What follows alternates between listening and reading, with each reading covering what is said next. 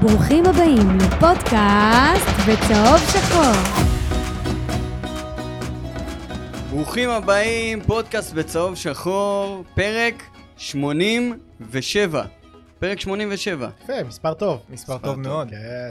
לצידי באולפן, באולפן פודקאסט סטודיו בראשון לציון, מאור יפרח מצד ימין, אהלן, ברוכים הבאים. ורועי זכרוביץ', ההפתעה המדוברת של השבועיים האחרונים. שלום, שלום, מה שלומך? הכל. בסדר? בגבולות האפשר. כן, לא יותר מדי, אבל אנחנו ננסה לתת פה את כל הצדדים, נכון, מאור? ננסה, ננסה. ננסה, זה ננסה. לא יהיה קל, ננסה. אני, כמו שאתם רואים, עברתי למרכז, ה... למרכז התמונה, עכשיו אני לידכם, חבר'ה. Uh, ואתם יכולים להצטרף ולרשום בצ'אט מה שאתם רוצים, uh, לדבר על הכל, להעלות שאלות, כמובן דברים רלוונטיים, אנחנו ננסה להתייחס. Uh, אנחנו, כמו שרשמתי בתיאור של הפרק, נדבר בעיקר על המשחק מול נתניה. אה, ננתח קצת את מה שראינו אתמול, לא, ש... לא שהיה יותר מדי, אבל אה, ננסה לדבר קצת על מערך, הרכבים, נקודות בולטות, אה, חמוץ מתוק כמובן. מה חלקו של כל אחד בפאזל הניהולי של הקבוצה, חשוב מאוד. אה, זמן פציעות, נדבר על הפצועים, נדבר על אה, מה, מה קורה ברשת, אנשים רושמים דברים, וואו. ברשת אה, אנשים מרגישים חופשי. הרשת גועשת, אני רשמתי, ואנחנו ניתן פה כמה ציטוטים. אה, חברים, הכל, כל מה שאתם רוצים להגיד, אפשר להגיד, אבל בבקשה, אם אפשר, לשמור על שיח אה, כמו שצריך, תרבותי, ואני לא מדבר על מי שכאן באולפן, אני מדבר על מי שבבית. אה, טוב, אז אנחנו מתחילים. רגע, רגע, רגע, רגע, לפני שאתה מתחיל. אני חושב שלצופים בבית ולמאזינים אחר כך, בספוטיפיי ובאפל ובאפליקציות, אין להם מושג מה קרה פה באולפן הזה, איך האולפן הזה משתדרג מפעם מפעם לפעם. לפעם, זה מטורף. מטורף. תקשיב, את, אתם לא רואים את זה, אשכרה עוז נמצא על הטלוויזיה מאחורינו, פילי הטכנולוגיה. ת, תקשיבו, זה... לא יודע, אם מישהו שומע אותי פה בחדשות 12, ב, בכאן 11, לא יודע, משהו, תקשיבו, יש לכם פה כוכב, באמת, אז... אה, עוז, אפשר אולי לזרוק איזה מילה על הפודקאסט? אה... אפשר, מסתמן. אפשר, אפשר. יאללה, קדימה, דבר על זה. טוב, אז מחר, מי שלא יודע, חברים, וזה גם uh, בטח נוגע לאוהדי בית"ר, פרימו, משה פרימו הגדול, בא להקליט כאן באולפ... באולפני פודקאסט סטודיו את התוכנית שלו, שזה יפה מאוד, בלי ברקסים. בלי ברקסים. ואני אומר ברקסים. לכם, שימו לב, ספוילר, הולך להיות מעניין, אוקיי? אז מי שרוצה, כל יום שלישי בשעה שתיים, עולים ל- לתת בראש, מה שנקרא. בהצלחה גדולה. אבל, אבל אנחנו בהצלחה. כאן, אנחנו פרימו כאן. יעשה הרבה עניין. אנחנו כאן כדי אה, להוכיח לרובי סלע שרשם מאור יפרח הביתה, שמקומך כרגע כאן. אני כאן והוא בבית. אם כבר אנחנו...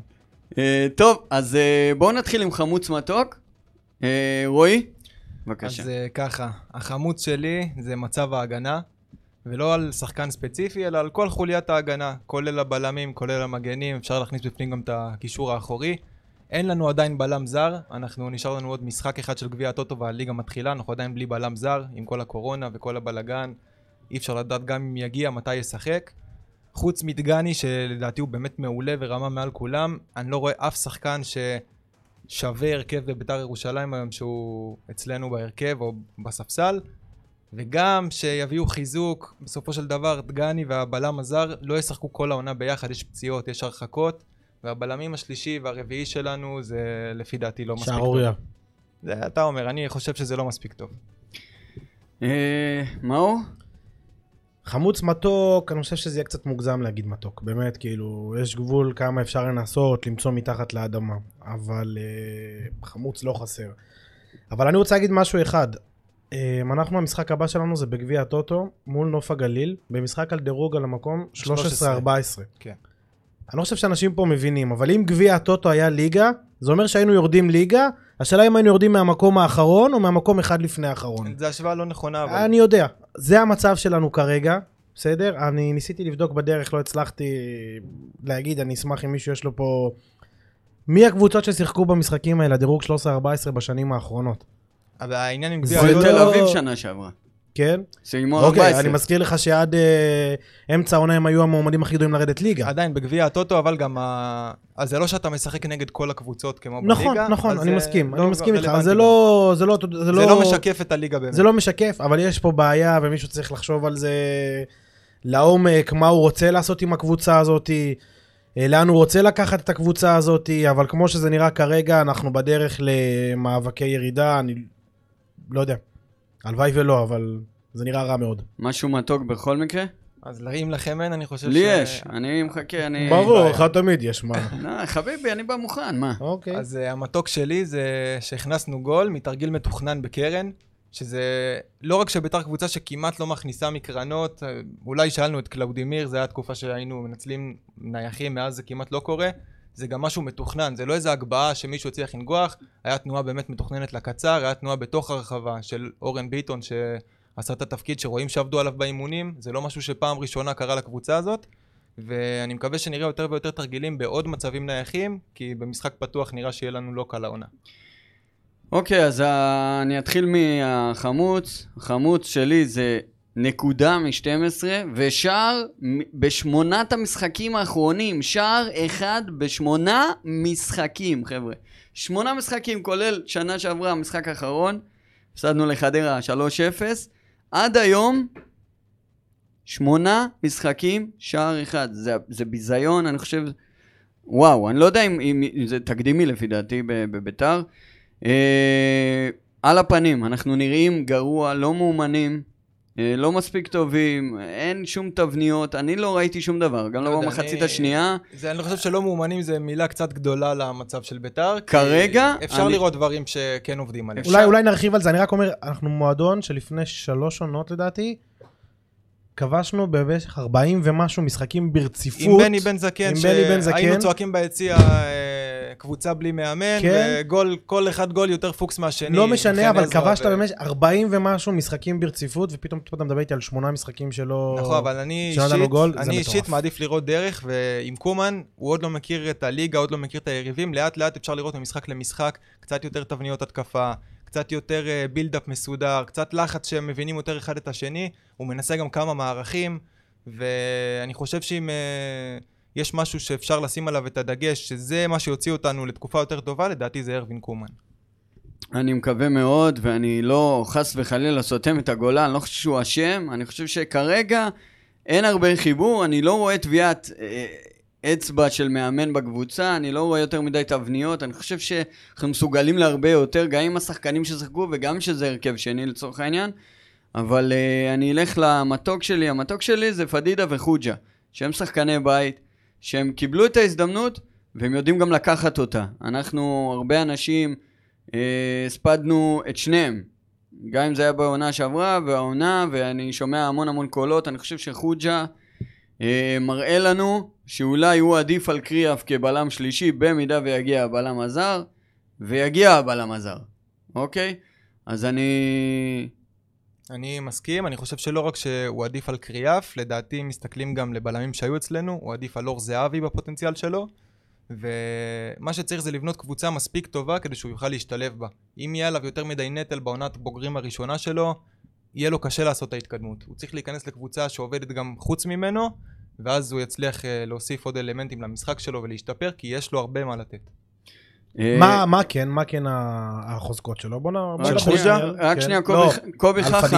סליחה, אה. קובי חכם רושם לנו, שרי, פלניץ', וואדה ועוד הרבה זרים איכותיים הגיעו תמיד אחרי סגירת החלון האירופי. זאת אומרת, סבלנות, אין מה לעשות. קשה לשמוע את המילה הזאת, אבל אנחנו צריכים ל- ל- לקחת אותה בשתי ידיים. הבעיה זה, אם לא היה מגיע רכש בכלל, והיו אומרים אנחנו מחכים למציאות, זה אפשר לקבל את זה, אבל כשאתה אומר אני אחזק את החוליית הגנה, ומחזק בשחקנים אחרים שהם לא חוליית הגנה, אז זה כן קצת צורם לאוהדים שרוצים לראות באמת את הקבוצה עומדת כקבוצה, ולא פר כישרונות uh, ספציפיים. צריך להגיד, הכישלון הוא, הוא גדול. בעיקר, אני שם פה, אנחנו נדבר על זה בהמשך, יש פה ספוט על שני אנשים, שזה חוגג ואלי אוחנה. אני חושב שעד עכשיו, עד עכשיו, אני לא אומר מה יהיה, הכל יכול להיות, אבל אני חושב שהיבול, בוא נגיד ככה, לא מספיק בעיניי. אני חושב שחוגג, בתור אחד שהצהיר שהדבר הכי חשוב לחזק בשנה הבאה זה ההגנה, וזה הסתכם בעמית כהן עד עכשיו, אז אני חושב שיש פה בעיה קשה מאוד. צריך לראות מי, איפה, איפה האשמים בעצם. אם זה מחלקת הסקאוט שמורכבת כרגע מבן אדם אחד, או אם זה אלי אוחנה, שכנראה לא מצליח לשלוח את הזרועות שלו כדי להביא, אני יודע, כישרונות מכאן, או אני לא יודע באמת איך הדברים עובדים מבחינת scouting.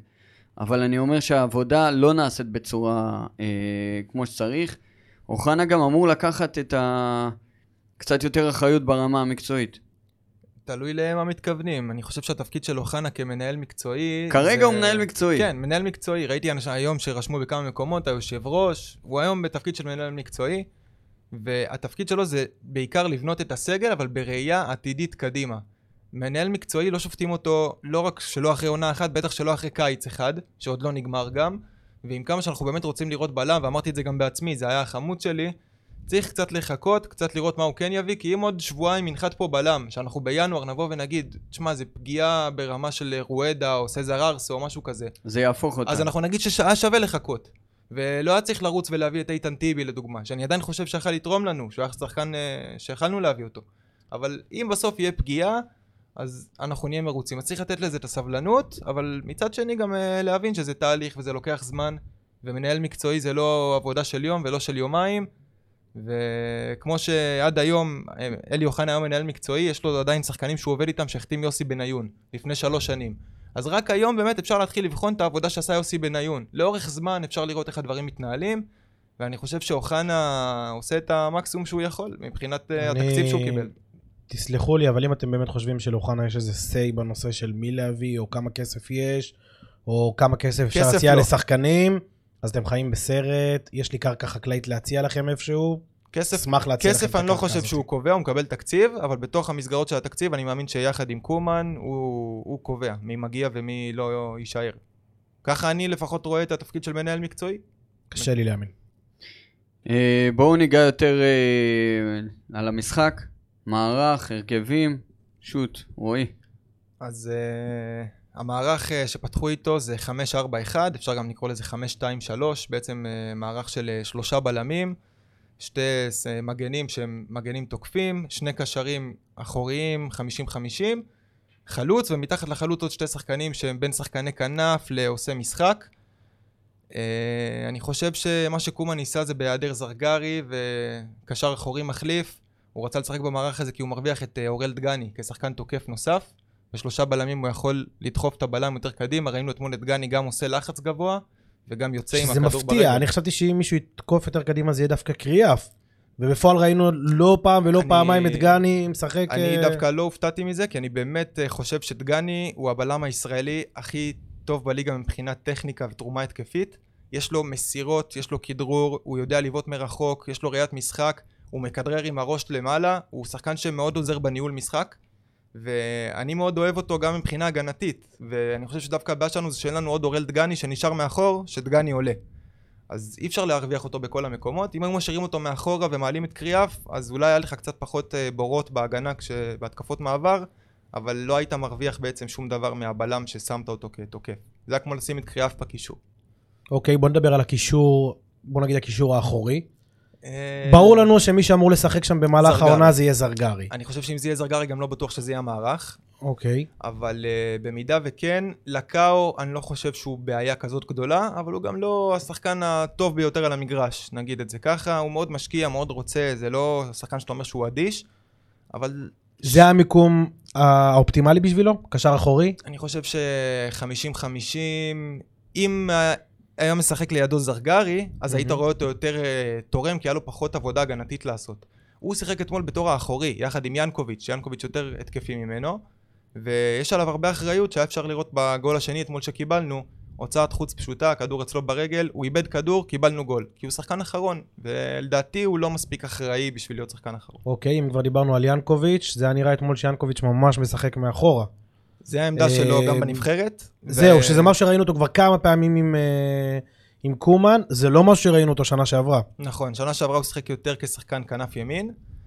אני אישית חושב שהוא שחקן מאוד טכני, יש לו הרבה כדורגל, אבל הכי טוב בשבילו זה להיות במרכז המגרש, במרכז הקישור, לשלוט בקצב, כי אני לא זכור לי איזושהי בעיטה מדהימה של ינקוביץ' מהיום שהוא הגיע אלינו, בעיטה לשער, או איזושהי כניסה מקו שני מה... מול בני יהודה. אחד אולי. כן, שזה- הוא לא, זה- זה הוא לא שחקן. שמאיים לשער, והוא לא שחקן שנותן גם יותר מדי את הפס לגול. אני רוצה אותו באמצע המגרש, שידע לקבל את הכדור לרגל, בתוך צפיפות, להעביר אותו הלאה. הוא גם עושה הרבה עבודה הגנתית, המון עבודה הגנתית. אה, אני חושב שהוא צריך להיות פשוט השחקן שלידו יש מישהו יותר טוב ממנו. שכל תשומת הלב של היריבה על ינקוביץ', הם מוציאים אותו, באמת, הוא מאבד את זה לגמרי. זה קל ה- מדי שהמאמן אומר את זה לשחקנים, והם כן. עושים את זה וזה עובד להם. היה זה- פודקאסט בדיוק שהגיע אה, ינקוביץ' כן, פה כן. לארץ. אה, היה פודקאסט עם מורי קופר, שהוא אמר שהוא דיבר עם חבר שלו, והוא אמר לו שעל ינקוביץ' הוא מכיר אותו, שהוא שחקן טוב, אבל הוא מאבד את הראש ברגע. ברגע שעושים בו כניסה אחת חזקה, הוא לא רואים את זה במשחק. כל משחק. כל אני משחק חושב זה שכל קורה. הקבוצות אה, קלטו איכשהו את זה שמעו את הפודקאסט מאוד. הזה. ואפשר לראות פשוט תחילת משחק, נותנים לו כניסה אחת שהוא יורד לרצפה, ומשם הוא בעצבים. אז מבחינתנו, אם אין צהובים, אדומים, פציעות, מה מה הקישור שאנחנו היינו רוצים לרוץ איתו ב... זה מאוד תלוי מערך, אם הוא ישחק עם שני קשרים, עם שני שחקני קישור במערך כזה של 5-4-1, אני חושב שזה זרגרי ויאנקוביץ', זה מהמם. הכי איכותי שאתה יכול להעמיד. כשלקה הוא המחליף שלהם? לקאו המחליף, או תמיר עדי המחליף, אה, תלוי מי מהם לא זמין. אם הוא ילך על שלושה קשרים, אני לא חושב שיש לך מספיק איכות בשביל לשחק עם שלושה קשרים, ולוותר על עוד שחקן הגנה, עוד שחקן התקפה במקום. בוא נגיד שאם היה לנו בקישור אה, זרגרי, עלי מוחמד ויאנקוביץ', אז היינו משחקים עם שלושה קשרים. אבל שאין לך תחליף לעלי מוחמד, ואין לך באמת שחקן שאתה אומר שהוא עשר, שאי אפשר לוותר עליו שם. לא מיכאל אוחנה, לא רוטמן, לא מטאוסיניו ולא ינקוביץ' גם מתחת לחלוץ יותר מדי טוב. אז אני חושב ששתי קשרי אמצע זה מספיק, ואני מאמין שנראה את זרגרי ויאנקוביץ' מובילים את הקבוצה. אוקיי, ואם נתקדם קצת קדימה לכיוון ההתקפה שלנו, אז בהתקפה זה באמת היה מעניין, היה אפשר לראות את... אה, אני חושב שקומן מאוד אוהב את פדידה. היה אפשר לראות כן. את זה כבר מתחילת הקמפיין של גביע הטוטו. הוא נותן לו לשחק בכל מיני עמדות, הוא שיחק איתו 50-50, כנף ימין, כנף שמאל, אתמול הוא היה חלוץ. לפי דעתי הוא היה פחות טוב אתמול, למרות שהוא כן הגיע לאיזה מצב, שניים מסוכנים.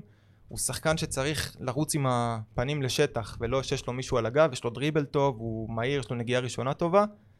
אה, אני הייתי נותן לו דקות. אז אם אה, פדידה... אוקיי, סביר להניח שפדידה לא יהיה החלוץ הפותח במהלך העונה, בטח לא חלוץ אה, נכון. אה, בודד, גם כשיש לך את שועה וגם כשיש לך את... אה, נו, ברח לי השם. בואקי. בואקי, בואצ'י, בוצ'אצ'י. בואצ'י, בואצ'י. ברגע שיהיה לך את שניהם, אז אני מאמין שפדידה ירד עמוק. עמוק לספסל, או כנף שמאל. מה היתרונות הכי גדולים של פדידה? כלומר, אם הוא- אני מסתכל עליו, מה... דבר ראשון, למרות הגודל שלו, שהוא יחסית קטן, הוא קטן פיזי מאוד. מאוד. הוא פיזי. יש אוקיי. לו מה שנקרא מרכז כובד נמוך, שזה אומר שרוב המשקל בגוף שלו הוא באזור התחתון של הגוף, ואז מאוד קשה להפיל אותו. אפשר לשים לו גוף, אפשר להיכנס בו, הוא מצליח להישאר על הרגליים, הוא מאוד זריז, ויש לו גם שליטה מצוינת בכדור. נגיעה ראשונה שלו, הוא בנגיעה הראשונה כבר מצליח להשתחרר מהלחץ שעשו עליו. זה שחקן שמבחינת יכולות טכניות יכול להצליח מאוד, אבל... מה זה נקרא בשבילך להצליח מאוד? להיות שחקן ליגה לגיטימי ב... בביתר ירושלים? ביתר, הפועל תל אביב, קבוצות... אמצע אה, טבלה ומעלה. הפועל באר שבע, קבוצות פלייאוף עליון תקרא לזה.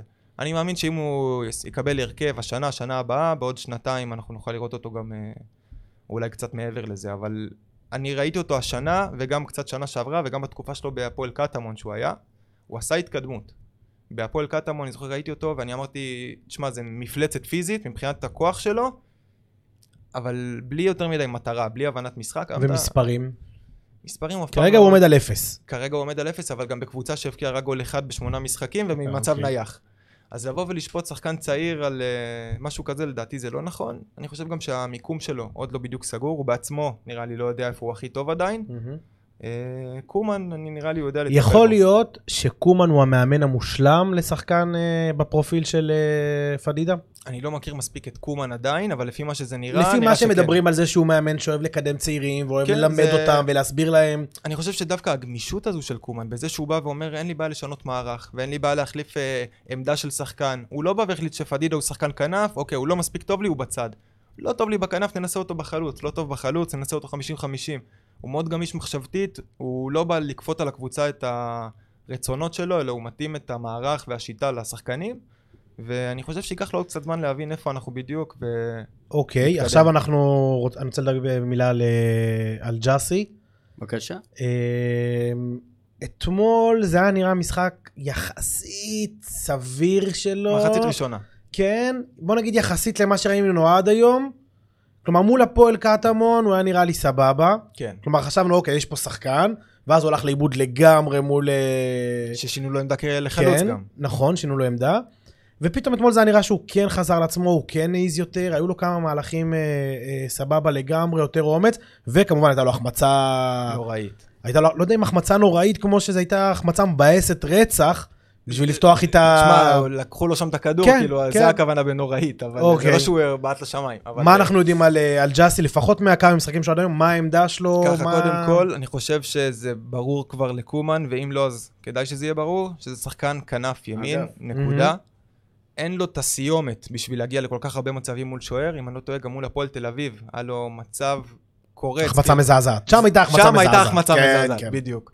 אז אני לא חושב שהוא השחקן שאנחנו צריכים לחפש לשלוח אותו מול שוער, אבל זה שחקן שאפשר לשים לב שיש לו אחוז מאוד uh, טוב בהצלחה בדריבלים. מהמם. הוא יודע לשחק גם בשטח קטן וגם שיש לו מקום לרוץ אליו, הוא מסתדר טוב בכנף עם כל מגן שהיה מולו עד היום, והוא מושך אליו בדרך כלל יותר משחקן אחד, מה שמפנה הרבה שטח במרכז, ואני חושב שאפשר להצליח איתו מאוד אם יהיה מישהו באמצע שייקח את המצבים שהוא מייצר. עכשיו, תקן אותי אם אני טועה, אה, לפחות מה, מהמבט שלי מהיציע, אתמול, זה היה נראה שהוא עובר שחקן, אבל אז הולך לאיבוד. כלומר, השחקן הבא שינסה לקחת לו את הכדור, ייקח לו את הכדור. כן, אבל גם uh, צריך להבין שאין לו כרגע חלוץ, שהוא יכול לתת לו רגע את הכדור, שיעמוד עם הגב. הוא שחקן לו, שזה מה שמצופה ממנו, לעבור שחקן אחד ואז למסור את זה לחלוץ? או למסור או לתת את העומק, או אפילו לעצור להחזיר אחורה, אבל זה שחקן שהוא עושה את הפעולת כדרור שלו ומשחרר את הכדור. הוא לא מהשחקנים שיותר. מדי נראה אותו, ואני חושב אתמול היה את המצב של פדידה, הוא- שהוא בעט לקורה, זה התחיל מחיתוך של ג'אסי מהכנף פדידה לאמצע. בעט לקורה? כן, הסתובב. פדידה. או עמית כהן? עמית כהן. עמית כהן. עמית כהן זה היה עמית כהן לקורה. בעט לקורה. היה גם אה, פדידה, פדידה בעט שנייה אחת לפניו, אני חושב, לא כן. לקורה, אלא לקחו לו את הכדור, אבל... אז הבעיטה הזאת של כן, פדידה, כן. אז זה היה מכניסה של ג'אסי למרכז, שנתן לו כדור לרגל, שפדידה עם הגב על הבלם. היה מהלך טוב מאוד. זה המהלך שג'אסי אוהב. אני מאמין שאם בו- בואצ'י יודע לעשות את זה טוב, לעמוד על הבלמים, לקבל את הכדור, נראה שיתוף פעולה טוב. העניין הוא שאנחנו לא... גם, גם המצבים שהיו לנו, אני מזכיר לך, המצב הזה שדיברת עליו עכשיו, התחיל מזה שערבוביה, ג'אסי הרוויח בטעות את הכדור, רץ, נתן... אה, עכשיו אני אומר, אין פה איזושהי חשיבה, אין איזשהו תבניות התקפה, חוץ מהקרן הזאת. לא, אני דווקא לא מסכים בזה. נו, אז אין לנו הרבה איכות מקדימה כדי לנצל את הכדורים שאנחנו כן מגיעים אליהם, 20-30 מטר מהשאר, אבל עד לשם אנחנו מגיעים לפי דעתי טוב. יש לנו תבניות שאנחנו משחקים שלושה בלמים, שני המגנים עולים גבוה, לקאו הוא זה שנשאר בדרך כלל בצד שמאל יותר של הקישור, קצת נמוך כקשר אחורי, ינקוביץ' עולה למעלה, ודגני מצד ימין מצטרף לקישור. ואז בעצם אנחנו עומדים עם שתי בלמים מאחורה, שזה קריאף וחוג'ה, ואחרי זה זה הגרצ'קין, שני מגנים מאוד גבוה, לקאו קצת בקו של, בערך בקו של המגנים, ודגני חופשי. דגני אתמול ראינו אותו עולה לכל מקום שהוא רוצה במגרש. וזה זה מה שנקרא תבנית משחק. זה לא כמו בפלייסטיישן שאתה אומר לו תמסור ימינה, אמצע, אחורה, זה לא מתוכנן ברמה הזאת, אבל כן ברמת המיקומים, ראינו שהשחקנים יודעים מה הם עושים, וגם אחרי זה שהוא שינה קצת את העמידה, שינה את התפקודים בתוך המגרש, הם גם ידעו מה הם עושים. זאת אומרת שהוא עובד איתם באימונים על כמה שיטות, כמה סגנונות, ייקח עדיין זמן לה- להכניס כל הרעיונות שלו, גם לא ראינו עדיין את ההרכב הראשון משחק אף פעם, צריך להגיד את זה. זה הנחמה היחידה. ואני חושב שאנחנו יותר מדי תלויים ברכש שיגיע, אבל אה, מבחינת מה שקומן עושה בינתיים, אי אפשר לבוא אליו בתלונות. אני רוצה... עמית כהן, אה, שוב, בחוויה האישית שלי, לא נורא, כאילו, ציפיתי לחושך מצרים, לשחקן שכל משחק אה, שתי גולים עליו, שום, ד- כלום, לא נורא, לא נורא, אני, כאילו... צ... אני אצטט את uh, חבר הפאנל היקר, ויצא גם, שם, יצא גם שהוא אחי, קוראים לו עידן, והוא רשם, עמית כהן וזריאן מתאימים לליגה הלאומית, לא סתם ירדו ליגה, לא ברמה, חלשים להחריד. אני לא חושב שלהכניס את זריאן עם עמית כהן, זהו, עושה אני- שירות טוב לעמית כהן. אני... אני חושב שעמית כהן שחקן טוב. לא, אז אמרת הפוך אז. לא, אני חושב שלהגיד את שתיהם, כאילו זריאן לא מספיק טוב לדעתי. אוקיי, אז אתה אומר להכניס את ניב זריאן ועמית כהן, אז עושה לניב זריאן שירות טוב. אמרתי, לא עושה לא טוב לעמית כהן. אה, אוקיי, סבבה. אז אז עמ- עמית כהן, אני דווקא אהבתי מה שראיתי ממנו. כן. בוא נגיד, אה, איך אתם אומרים אצלך בטוויטר, דעה לא פופולרית, אני כן. מעדיף אותו על שי קונסטנטין. אני חושב שזה די, דעה פופולרית, לפחות מהמשחק אתמול, אני יותר אוהב את קונסטנטין. חבר'ה, קונסטנטין אתמול לא שיחק. לא, אבל שי הוא קונסטנטין, גם לא מספיק טוב לנתניה. ועל על חשבונו שיחק ג'אבר, כן? כן, שאני חושב שיש לו בעיה לעמית כהן בהגנה. התקפית, הוא אוקיי, תורם זה- הרבה. זה ו... דיפולט על כל שחקני זהו, בגלל שכהן הגנה משחק בישראל. שלושה בלמים, אז אם הוא יישאר במערך הזה, זה יכול להיות מאוד טוב לעמית כהן, ואם לא, אז הוא צריך לעשות קצת אה, קפיצה ברמה מבחינה הגנתית, ו... מה ש- ראיתי כאילו מלא קרוסים לאמצע, להרחבה, הוא נלחם בטירוף, הוא רץ דינמי, הלוך הוא וחזור. דינמי, זה מה שאני הכי אוהב לראות, וזה מה שהיה חסר בטח, לי. לדעתי אין את המספרים האלה על גביע הטוטו, אבל, אין. אבל לדעתי הוא רץ שם בטירוף אתמול, כן. בטירוף הוא רץ שם. מה- הוא גם רץ לצד. עם הכדור, זה משהו שהיה חסר לי מאוד. עד אה, דקה 90, כלומר דקה 90 עדיין אדם רץ, כאילו... עם קוסטה הוא היה מקבל כדור בקו, עוצר, נותן את הפס. או לא היית רואה אותו מכדרר, לא היית רואה אותו רץ עם הכדור ברגל, עמית כהן, אתה רואה אותו פתאום תופס את הכדור, רץ 20-30 מטר עם הכדור, חותך לאמצע, מפנה לג'אסי, יש לו שיתוף פעולה טוב איתו בקו ימין. אני בינתיים מאוד מתרשם ממנו. עוז ואני נקש. מעדיף קמפוס. כן, זה אני מסכים עם כולם. עוז, כן. מה אנחנו אומרים על איתמר ניצן? אתה דווקא שואל אותי? כן, אני דווקא שואל אותך. בבקשה, אני אענה לך. דבר אליי. אני חושב שאיתמר ניצן הוא לא הבעיה של בית"ר ירושלים. אוקיי. אני חושב שאיתמר ניצן, זה הסיבה שלא הובסנו בדרבי. ואני חושב שאיתמר ניצן עושה את העבודה שלו טוב מאוד. כן, יש טעויות, כמו לכל אחד. כמו לדוד חוג'ה שעשה משחקים טובים לצד טעויות נוראיות. אתה לא יכול להשוות. אבל את איתמר ניצן לא, אני אומר, ב-33, אני עם ניסיון. אני אומר ברמה של שחקן הגנה. שחקן הגנה, תמיד יהיה לו איזה טעות. גם לדגני יש טעויות מחרידות, אין מה לעשות, זה קורה. השאלה מה עולה על מה. בסל היתרונות של ניצן אפשר למצוא המון המון דברים משמעותיים לעומת החסרונות. מתי בפעם האחרונה. ראית את ניצן מוסר כדור שהגיע ליעד שלו? חד משמעית, מלא פעמים. מלא אתמול פעמים. היו לו גם כמה, אבל בוא אני אשאל אותך את זה ככה. מה חושב- הדעה שלך על ניצן? אני חושב שהוא ממש לא הבעיה של ביתר, אני זה לא שוער לקחת איתו אולי אה, אליפות ולהגיע לאירופה, אבל זה שוער שהוא מספיק טוב כרגע בשביל אה, לעשות פלייאוף עליון ולהתקדם שם. מסכים. ובוא נשאל אותך את זה ככה, מי אתה חושב, חוץ מ... שוער נבחרת, כן? כן, חוץ מג'וש כהן והשוער של אה, מכבי, מי אתה חושב ששוער ישראלי יותר טוב ממנו? ארוש? נתנאל דלויה.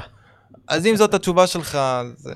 אה, אוקיי, יש, כאילו אני. רואה, אני רואה, אני רואה, אני רואה איזה סוג של התעוררות כזה כבר נגד אה, איתמר ניצן, שהוא כבר לא כמו ב... כשהוא הגיע, לא את כל הכדורים הוא לוקח, יש לו יותר מדי טעויות, יותר מדי שערים ש... אל תשכח שמול הפועל תל אביב, אם היינו מנצחים, זה היה בזכותו. נכון, נכון. אבל אתמול, אומר אבי אוחיון. ובדרבי הוא לקח איזה שבע כדורים היה- מטורפים. בדרבי הוא היה מטורף, בדרבי הוא היה מטורף, אין ספק, לא, לא, אתמול זה הרבה נראה שהוא היה משחקים. אז. אתה מדבר פה על שניים מתוך ארבעה משחקים.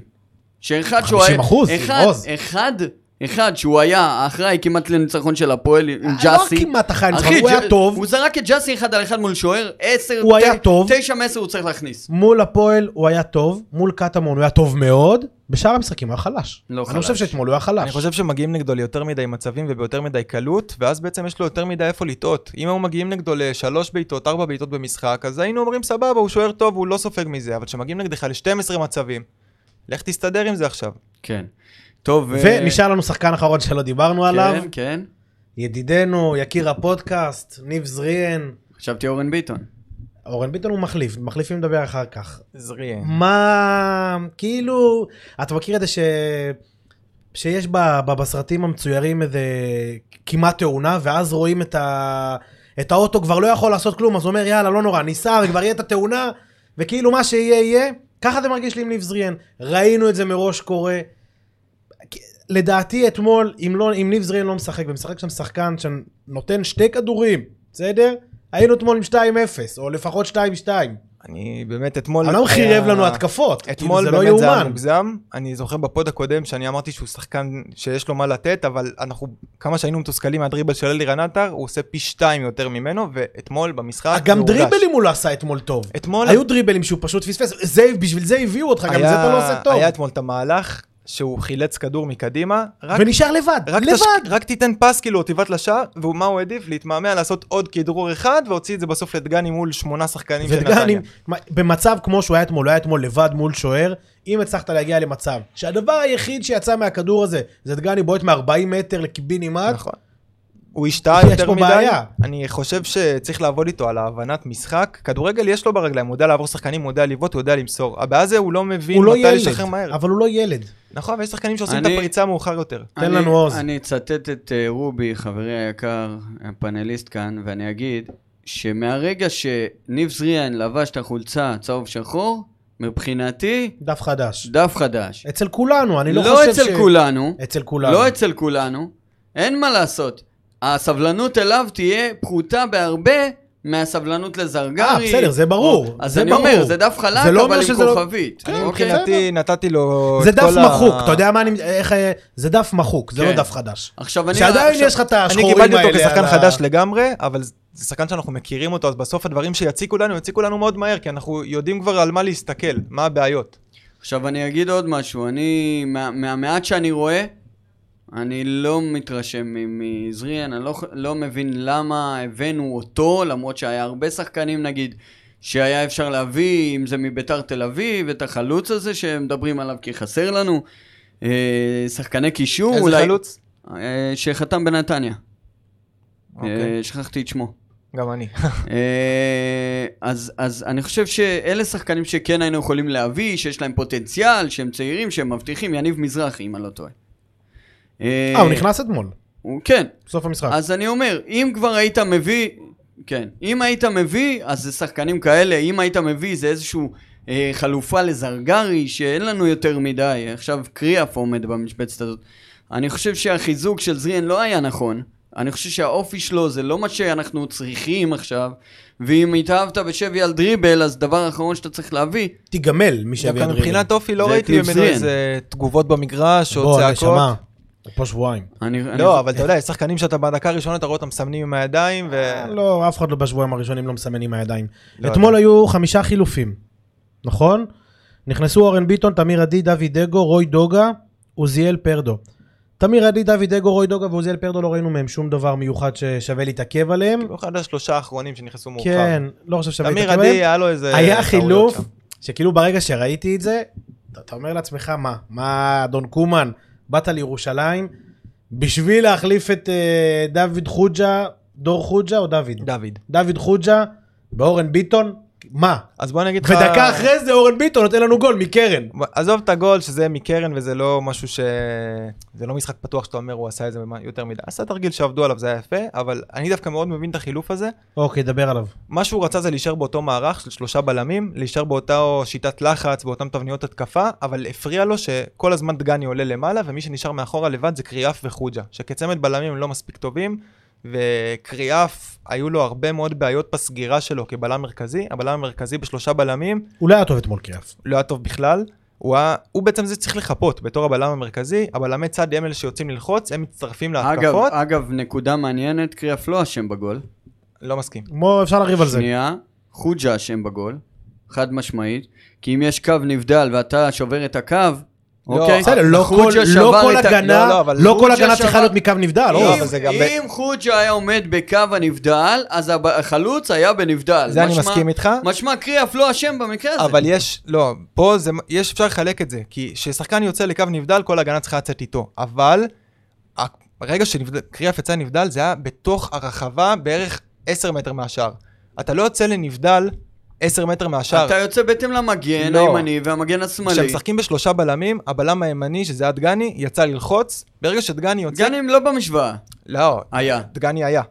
היום עברתי על זה בדיוק. דגני היה, מה שקרה זה עבר כדור רוחב, דגני יצא לחטוף את זה לקשר שלהם, והקשר עזב, וזה הגיע אז, לקניקובסקי. אז אוקיי, אני... ואז אני... קריאף היה צריך להיכנס לעמדה של דגני. ומה שהוא עשה, הוא נשאר מאחורי השחקן שלו. הוא היה צריך לעמוד בין השחקן לכדור, והוא נעמד מאחורי השחקן שלו. לא ואז הוא עוד מאחורי, הוסיף חטא על פשע ויצא. לנבדל. השחקן בא מאחוריו, זאת אומרת הוא היה לפני. על איזה גול אתה מדבר? אני מדבר על הגול הראשון. בוא אני אגיד לך בדיוק, שנייה. זה קל, חוג'ה עומד, שובר את הנבדל, ולכן המסירה של קניקובסקי הייתה... הגיעה לך זלטנוביץ' והוא נתן שער. אבל קריאף היה צריך לקחת את הכדור הזה. קריאף הוא לא היה... נכון, לא נכון. ברגע שהבלם צד יוצא, אז הבלם אחריו שצריך לסגור את המסירה כבלם צד ימין, זה הבלם המרכזי. וזה התפקיד של קריאף אתמול, ובשתי הגולים הוא לא עשה את זה טוב. בגול הראשון, הוא עמד מאחורי השחקן אתה ואז מסכים יצא איתי שאם לנבדל. חוג'ה היה ש- אה, עומד איפה שצריך, זה היה נבדל ונגמר התקפה? לא, כי אם, אם, אה, בוא אני, אם יש לך את התמונה, תסתכל על זה גם, על הריפליי. אפשר לראות שחוג'ה, בעצם תקפו עם שלושה שחקנים נתניה, חוג'ה סגר את הפס רוחב הנוסף. קריאף היה צריך לעמוד שם על השחקן האמצעי, ודגני היה צריך להיות שם על השחקן קניקובסקי, שהוא לחץ אותו. אבל הוא שבר נבדל. אבל קריאף בעצם המציא את היציאה לנבדל על דעת עצמו. לא נכון, כי הוא היה באותו קו עם המגן או עם דגני, אני לא זוכר מי זה אני היה. לא מסכים איתך. שיצא לשחקן. קריאף יצא מי יצא לנבדל, לקניקובסקי? לקניקובסקי, יצא אליו המגן הימני עמית כהן. יפה, הם, הוא וקריאף היו באותו קו. זה אומר שחוג'ה שבר, ואז נכנס הפס. אני אבל אומר זה- לך, תבדוק אבל את זה לא שחוג'ה שבר נבדל, זה שקריאף החליט שהוא יוצא לנבדל, אבל קריאף מה שהיה צריך זה לעמוד בין השחקן לשער. קודם כל תסגור את האופציה לבעיטה של החלוץ, לפני שאתה יוצא לנבדל. זה בתוך הרחבה. את זה תגיד לטל בן חיים שהיה עושה מזה קריירה. ביציאות לנבדל וסיכונים כאלה. אם זה היה 30 לעשות. מטר מהשער- הגנה מתואמת צריכה לצאת לנבדל 30 מטר ביחד. מהשער, אני מסכים איתך. בתוך הרחבה אתה לא מהמר על נבדל, אתה קודם סוגר לשחקן את הבעיטה. וזה היה על ה-16. טוב, בואו בוא נתקדם. אה, משהו על הגולים רק? כן, אתמול שני שערים שספגנו הגיעו ישר מאיבוד כדור בהוצאת חוץ שלנו. זה קודם כל חוסר אחריות של השחקנים, וזה משהו שהצוות המקצועי חייב לשים עליו דגש. במשחק כדורגל ממוצע יש בין 40 ל-60 הוצאות חוץ, זה בערך הוצאת חוץ כל 2-3 דקות. אי אפשר להגיע למצב שאתה מאבד שתי הוצאות חוץ במשחק שהן שלך, כדור שהוא בשליטה שלך, וזה מגיע תוך שלוש מסירות לגול. זה קרה בשתי השערים אתמול, ומאוד מהר, לא תגיד שהיה איזה מהלך אחרי זה שהשתבש. שתי החוצים, בגול הראשון, עמית כהן מאבד את הכדור ישר בהוצאת חוץ עצמה, מוציא את הכדור כבר לנתניה, ובגול השני הוצאת חוץ ללקאו, שבנגיעה הראשונה שלו מאבד את הכדור, שתי מסירות וגול. המצבים הנייחים האלה, זה מה שקובע את השליטה במשחק. כדור יוצא, כדור חוזר, אתה חייב להיות ראשון למצבים האלה, שיהיה לך לפחות, אם אתה לא מתקדם במשחק שאתה מוציא חוץ, לפחות תשאיר את הכדור אצלך. ברמה הכללית צריך להגיד, משחק נוראי של נתניה. נתניה וגם- לא נכון. אני- וגם רוצה- במשחק אוקיי, נוראי אם כזה לא סיכם- הצלחנו ל... אם סיימנו לדבר רגע על שחקנים, עברנו שחקן-שחקן, אבל דיברנו... אני רוצה להגיד רגע משהו, בסוף, בסוף, למרות מה שחשבנו בתחילת, מה שאני חשבתי שזה קבוצה לירידת ליגה והכל, רוב המשחק היינו יותר טובים מנתניה. נכון, וגם... הגענו להזדמנויות, נראינו כמו קבוצה בחלקים די גדולים של המשחק. כן. והגולים שספגנו הם לא משהו שהיה במשחק שוטף, זה טעויות כן, שלנו הם גולים ישירות. טעויות, בדיוק. עיבוד כדור, פס גול, זה הגולים שקיבלנו. לא משהו שהופך אותי ל- לאופטימי או לחיובי, אבל לא יודע אם אתה מחפש איזה אור בקצה המנהרה, לא כזה משחק נורא שלנו. בוא נגיד יחסית ל- שהתקלות היו קטנות ואפשר לתקן אותן, וברגע שיעבדו על הדברים האלה, שזה לא כל כך קשה, אנחנו נראה שיפור גדול. וכמובן, אוקיי, עם, אומר? חזרת, עם חזרת השחקנים ה... ש... שהיו חסרים, שזה חמישה שחקני הרכב, זה לא... שלפחות היו אמורים על הנייר להיות, כן. להיות בהרכב. אז בואו נתקדם, חברים. אני רוצה אה, לדלג רגע על המשחק אתמול ולהתחיל לדבר על מה שקורה מבחינה מנהלתית בקבוצה, במועדון. אה, ממי אתם רוצים להתחיל? יש לנו את אה, קומן, אוחנה וחוגג. בוא נתחיל מקומן, הכי קצר. בבקשה. אין לו שום חלק בזה. שום חלק, אתה אומר. כלום, שום דבר, לא קשור אליו. חושב. אפשר לראות גם... מה שהביאו לו זה מה שיש לו, הבן אדם בא אפשר- להעביר פה... אפשר לראות שהוא לוקח קשה על הקווים, הוא, מר- הוא מסביר, הוא, הוא רושם את הדברים לעצמו כל הזמן, גם באימונים, הוא מאוד רציני, מאוד מעורב. עושה רושם של מאמן טוב, זה מה שיש לו. כן. אם זה היה תלוי בו, ברור שהוא היה מנסה להביא פה שחקנים, אבל הוא עושה בכלים שנתנו לו מה שאפשר, אני חושב שהוא אפילו גם מפתח קצת שחקנים שיש לנו כאן, אבל... אה, אבל אני, אני מה רואה את זה. ברור מאליו, אוי ואבוי אם לא. למה? לא, לא היה לך פה מאמן מאמנים, צריך לפתח שחקנים. והשחקן צריך לשים גולים, זה לא דברים שהם תמיד קורים. היה לך. פה מאמנים שרוני לוי לצורך הדוגמה, שנתן לזרגרי 10 דקות במשחק האחרון של העונה. לא, אז ככה לא מפתחים נחשב. שחקנים? אבל היה לו גם שחקנים דוד כן חוג'ה. שנה שעברה, למי שלא יודע, לא היה שחקן כוכב בקבוצת נוער. שיחקו בשלושה בלמים, הוא היה פצוע חלק מסוים, הוא לא תמיד פתח. הוא היה שחקן אה, מאוד אה, משמעותי מבחינת אה, מנהיגות. בן כמה הוא? הוא לא יודע להגיד לך בדיוק, אני יש לו מאמין 20? בין 19-20, אני מאמין. 19. כלומר, הוא חריג? בשנה שעברה הוא היה חריג, השנה. הוא כבר לא יכול. לא לא יכול. אבל אתה רואה, הוא נותן לשחקן שנה ראשונה בוגרים לשחק, זה לא משהו שמובן מאליו. טוב, אנחנו... אז נ- נדלג מכאן לאוחנה. אני חושב, אני אפתח. אני חושב שאוחנה, אה, לפחות אצלי, אני מדבר בעד עצמי, אה, קצת מתחיל להיגמר הסבלנות לגביו. אתה יודע, אוחנה זה אוחנה, האהבה של כולנו, אהבה בלב, ענקית, וכל מה שהוא נתן וכל מה שהוא ייתן, מדהים. ברמה הרוחנית, ברמה המנהלתית, אין לי מילים, אני באמת מסיר את הכובע. מקצועית, לאוחנה אין את היכולת לקחת את ביתר ברמה המקצועית לפי דעתי על סמך העבר שלו, על סמך סל ההצלחות שלא ממש קיים, אוקיי? אם ת, תוציא את ההישג שלו בנבחרות הנוער, שזה גם הייתה בשנה אחת, אה, הוא לא הצליח, לא כמאמן ולא כמנהל מקצועי. אני לא יודע אם הוא היה מנהל מקצועי לפני זה. הוא היה בביתר סוג של, היה איזה תקופה, אבל לא, אה, לא, לא, לא היה איזה חותם, לא היו איזה הצלחות, ברור שלא, אבל אה, אני חושב שאוחנה צריך אה, לצאת קודם כל ולדבר ולהגיד, אני מאמין ולתת שזה תשובות, יקרה בסיום החלון. לתת תשובות, אה, מה קורה, למה דברים מתעכבים. אנחנו יודעים טוב מאוד שאוחנה יודע לדבר. זה לא שהוא עכשיו- בלט על עכשיו. יש, כן. יש איזושהי תיאוריה, אני אומר מה שאני שומע, שחוגג מסרס אותו. שחוגג לא נותן לו מספיק כלים, שחוגג שם אותו מקדימה כדי אה, להסיט את האש בעצם. למישהו שקשה להסיט את האש אליו. מאור? אוקיי, אני רוצה קודם כל אה, להקריא תגובה בפייסבוק של אחד מהאוהדים המוכרים של בית"ר ירושלים, לא משנה מי זה, בסדר? אה, מהצד השני מה שנקרא. אלי אוחנה, אתה אחראי לא פחות מחוגג כל השנים שהיית סמל אתה זורק לפח, אתה משתף פעולה ומוכר את עצמך, אתה לא בית"ר, דיקטטורה. אני רוצה אני- שנייה, אני, אני- שנייה, אני- שנייה, שנייה, שנייה, לפני לא, שאתה לא, משלים. אני בכוונה הקראתי את לפני שאתה התגובה. משלים, אני רוצה להגיד, מי שרושם בתגובות דברים לא, לא מתאימים על אוחנה, אני מעיף אותו, באמת. אז זהו, אני רוצה להגיד דבר אחד. הכל, הכל, הכל לגיטימי, חוץ מאוחנה. אם יש שחקן שהוא מעל המועדון, זה אלי אוחנה. אפילו מסי עזב את ברצלונה והכל בסדר, הקבוצה מנצחת. אלי אוחנה הוא מעל המועדון, הוא המועדון, הוא... אין, אין, לא, לא יכול להיות בעולם שאנשים יבואו ויגידו לאלי אוחנה, אתה לא בית"ר. לא משנה מה הוא יעשה, לא משנה מה יקרה עם הקבוצה הזאת, לא משנה מה האוהדים יעשו, נרד לא ליגה. משנה, נרד להתפרק לגמרי, לא מעניין מה. אלי אוחנה הוא מעל המועדון, הוא קודש קודשים, אסור לגעת בו. בסדר? הוא קודש קודשים, אבל לגעת בו, מותר, לא אבל מעניין. מותר, לבקר. תבקר עד מחר. להגיד שאלי אוחנה זה לא בית"ר, לדעתי זה לא שווה תגובה. ואני לא יודע מי אני זה את האוהד זה כי הזה. זה אחד מהאוהדים המוכרים, אבל באמת שאני לא רוצה להיכנס לזה יותר מדי. אני מסכים עם עוז. אלי, אה, משה חוגג, אנחנו עוד מעט נגיע לדבר על משה חוגג, שם את אלי אוחנה, רק בשביל שהוא ייקח את כל האש. אה, אגב, זה לא דעתי, אני רק אומר מה שמעתי. אני דווקא לא אוקיי, חושב שזה אני, אני יודע. שזה, אני, מאנשים בתוך המועדון אנחנו יודעים שזה לא רחוק אה, מהאמת, בסדר, מה בדיוק אה, התכנון או לא, זה פחות משנה. חוגג שם את אוחנה בשביל שאוחנה יקבל את האש.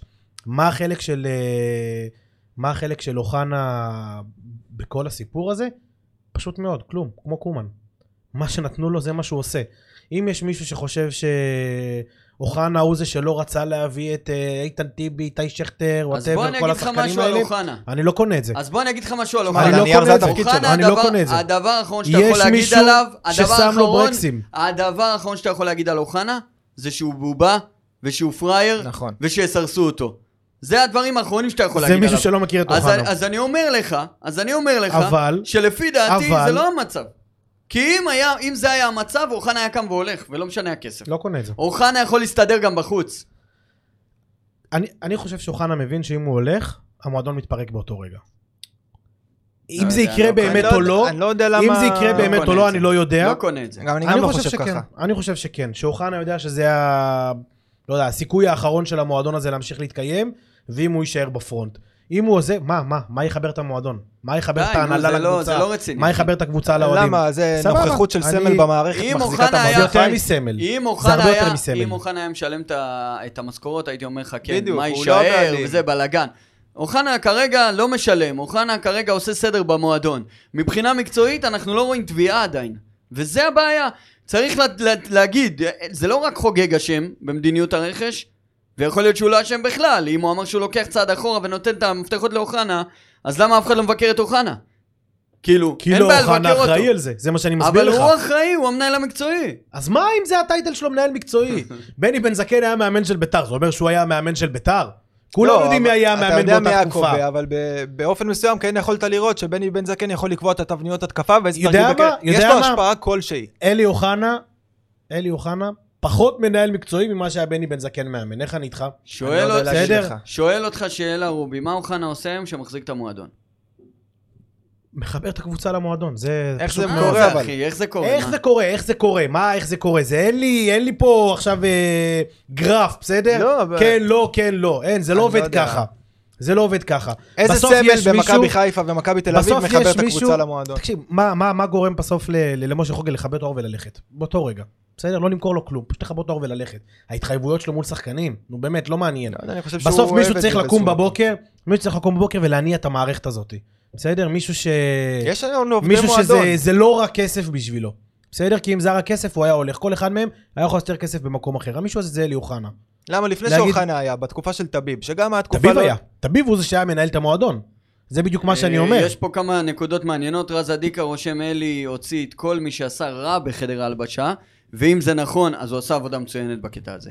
אני חושב שהמטרה של אוחנה, זה כמנהל מקצועי, זה לבוא ולהסתכל עוד שנה ועוד שנתיים קדימה, איך הוא רוצה שהסגל שלו ייראה, באיזה גילאים הוא רוצה שהוא יהיה, ולהסתכל גם על השוק בחוץ, איזה שחקנים מסיימים חוזה ומתי. יכול להיות שאוחנה ישב וקיבל את התקציב מחוגג, ואני אומר את זה הכל כספקולציה ומשהו שיכול לקרות, אני לא באמת יודע כלום.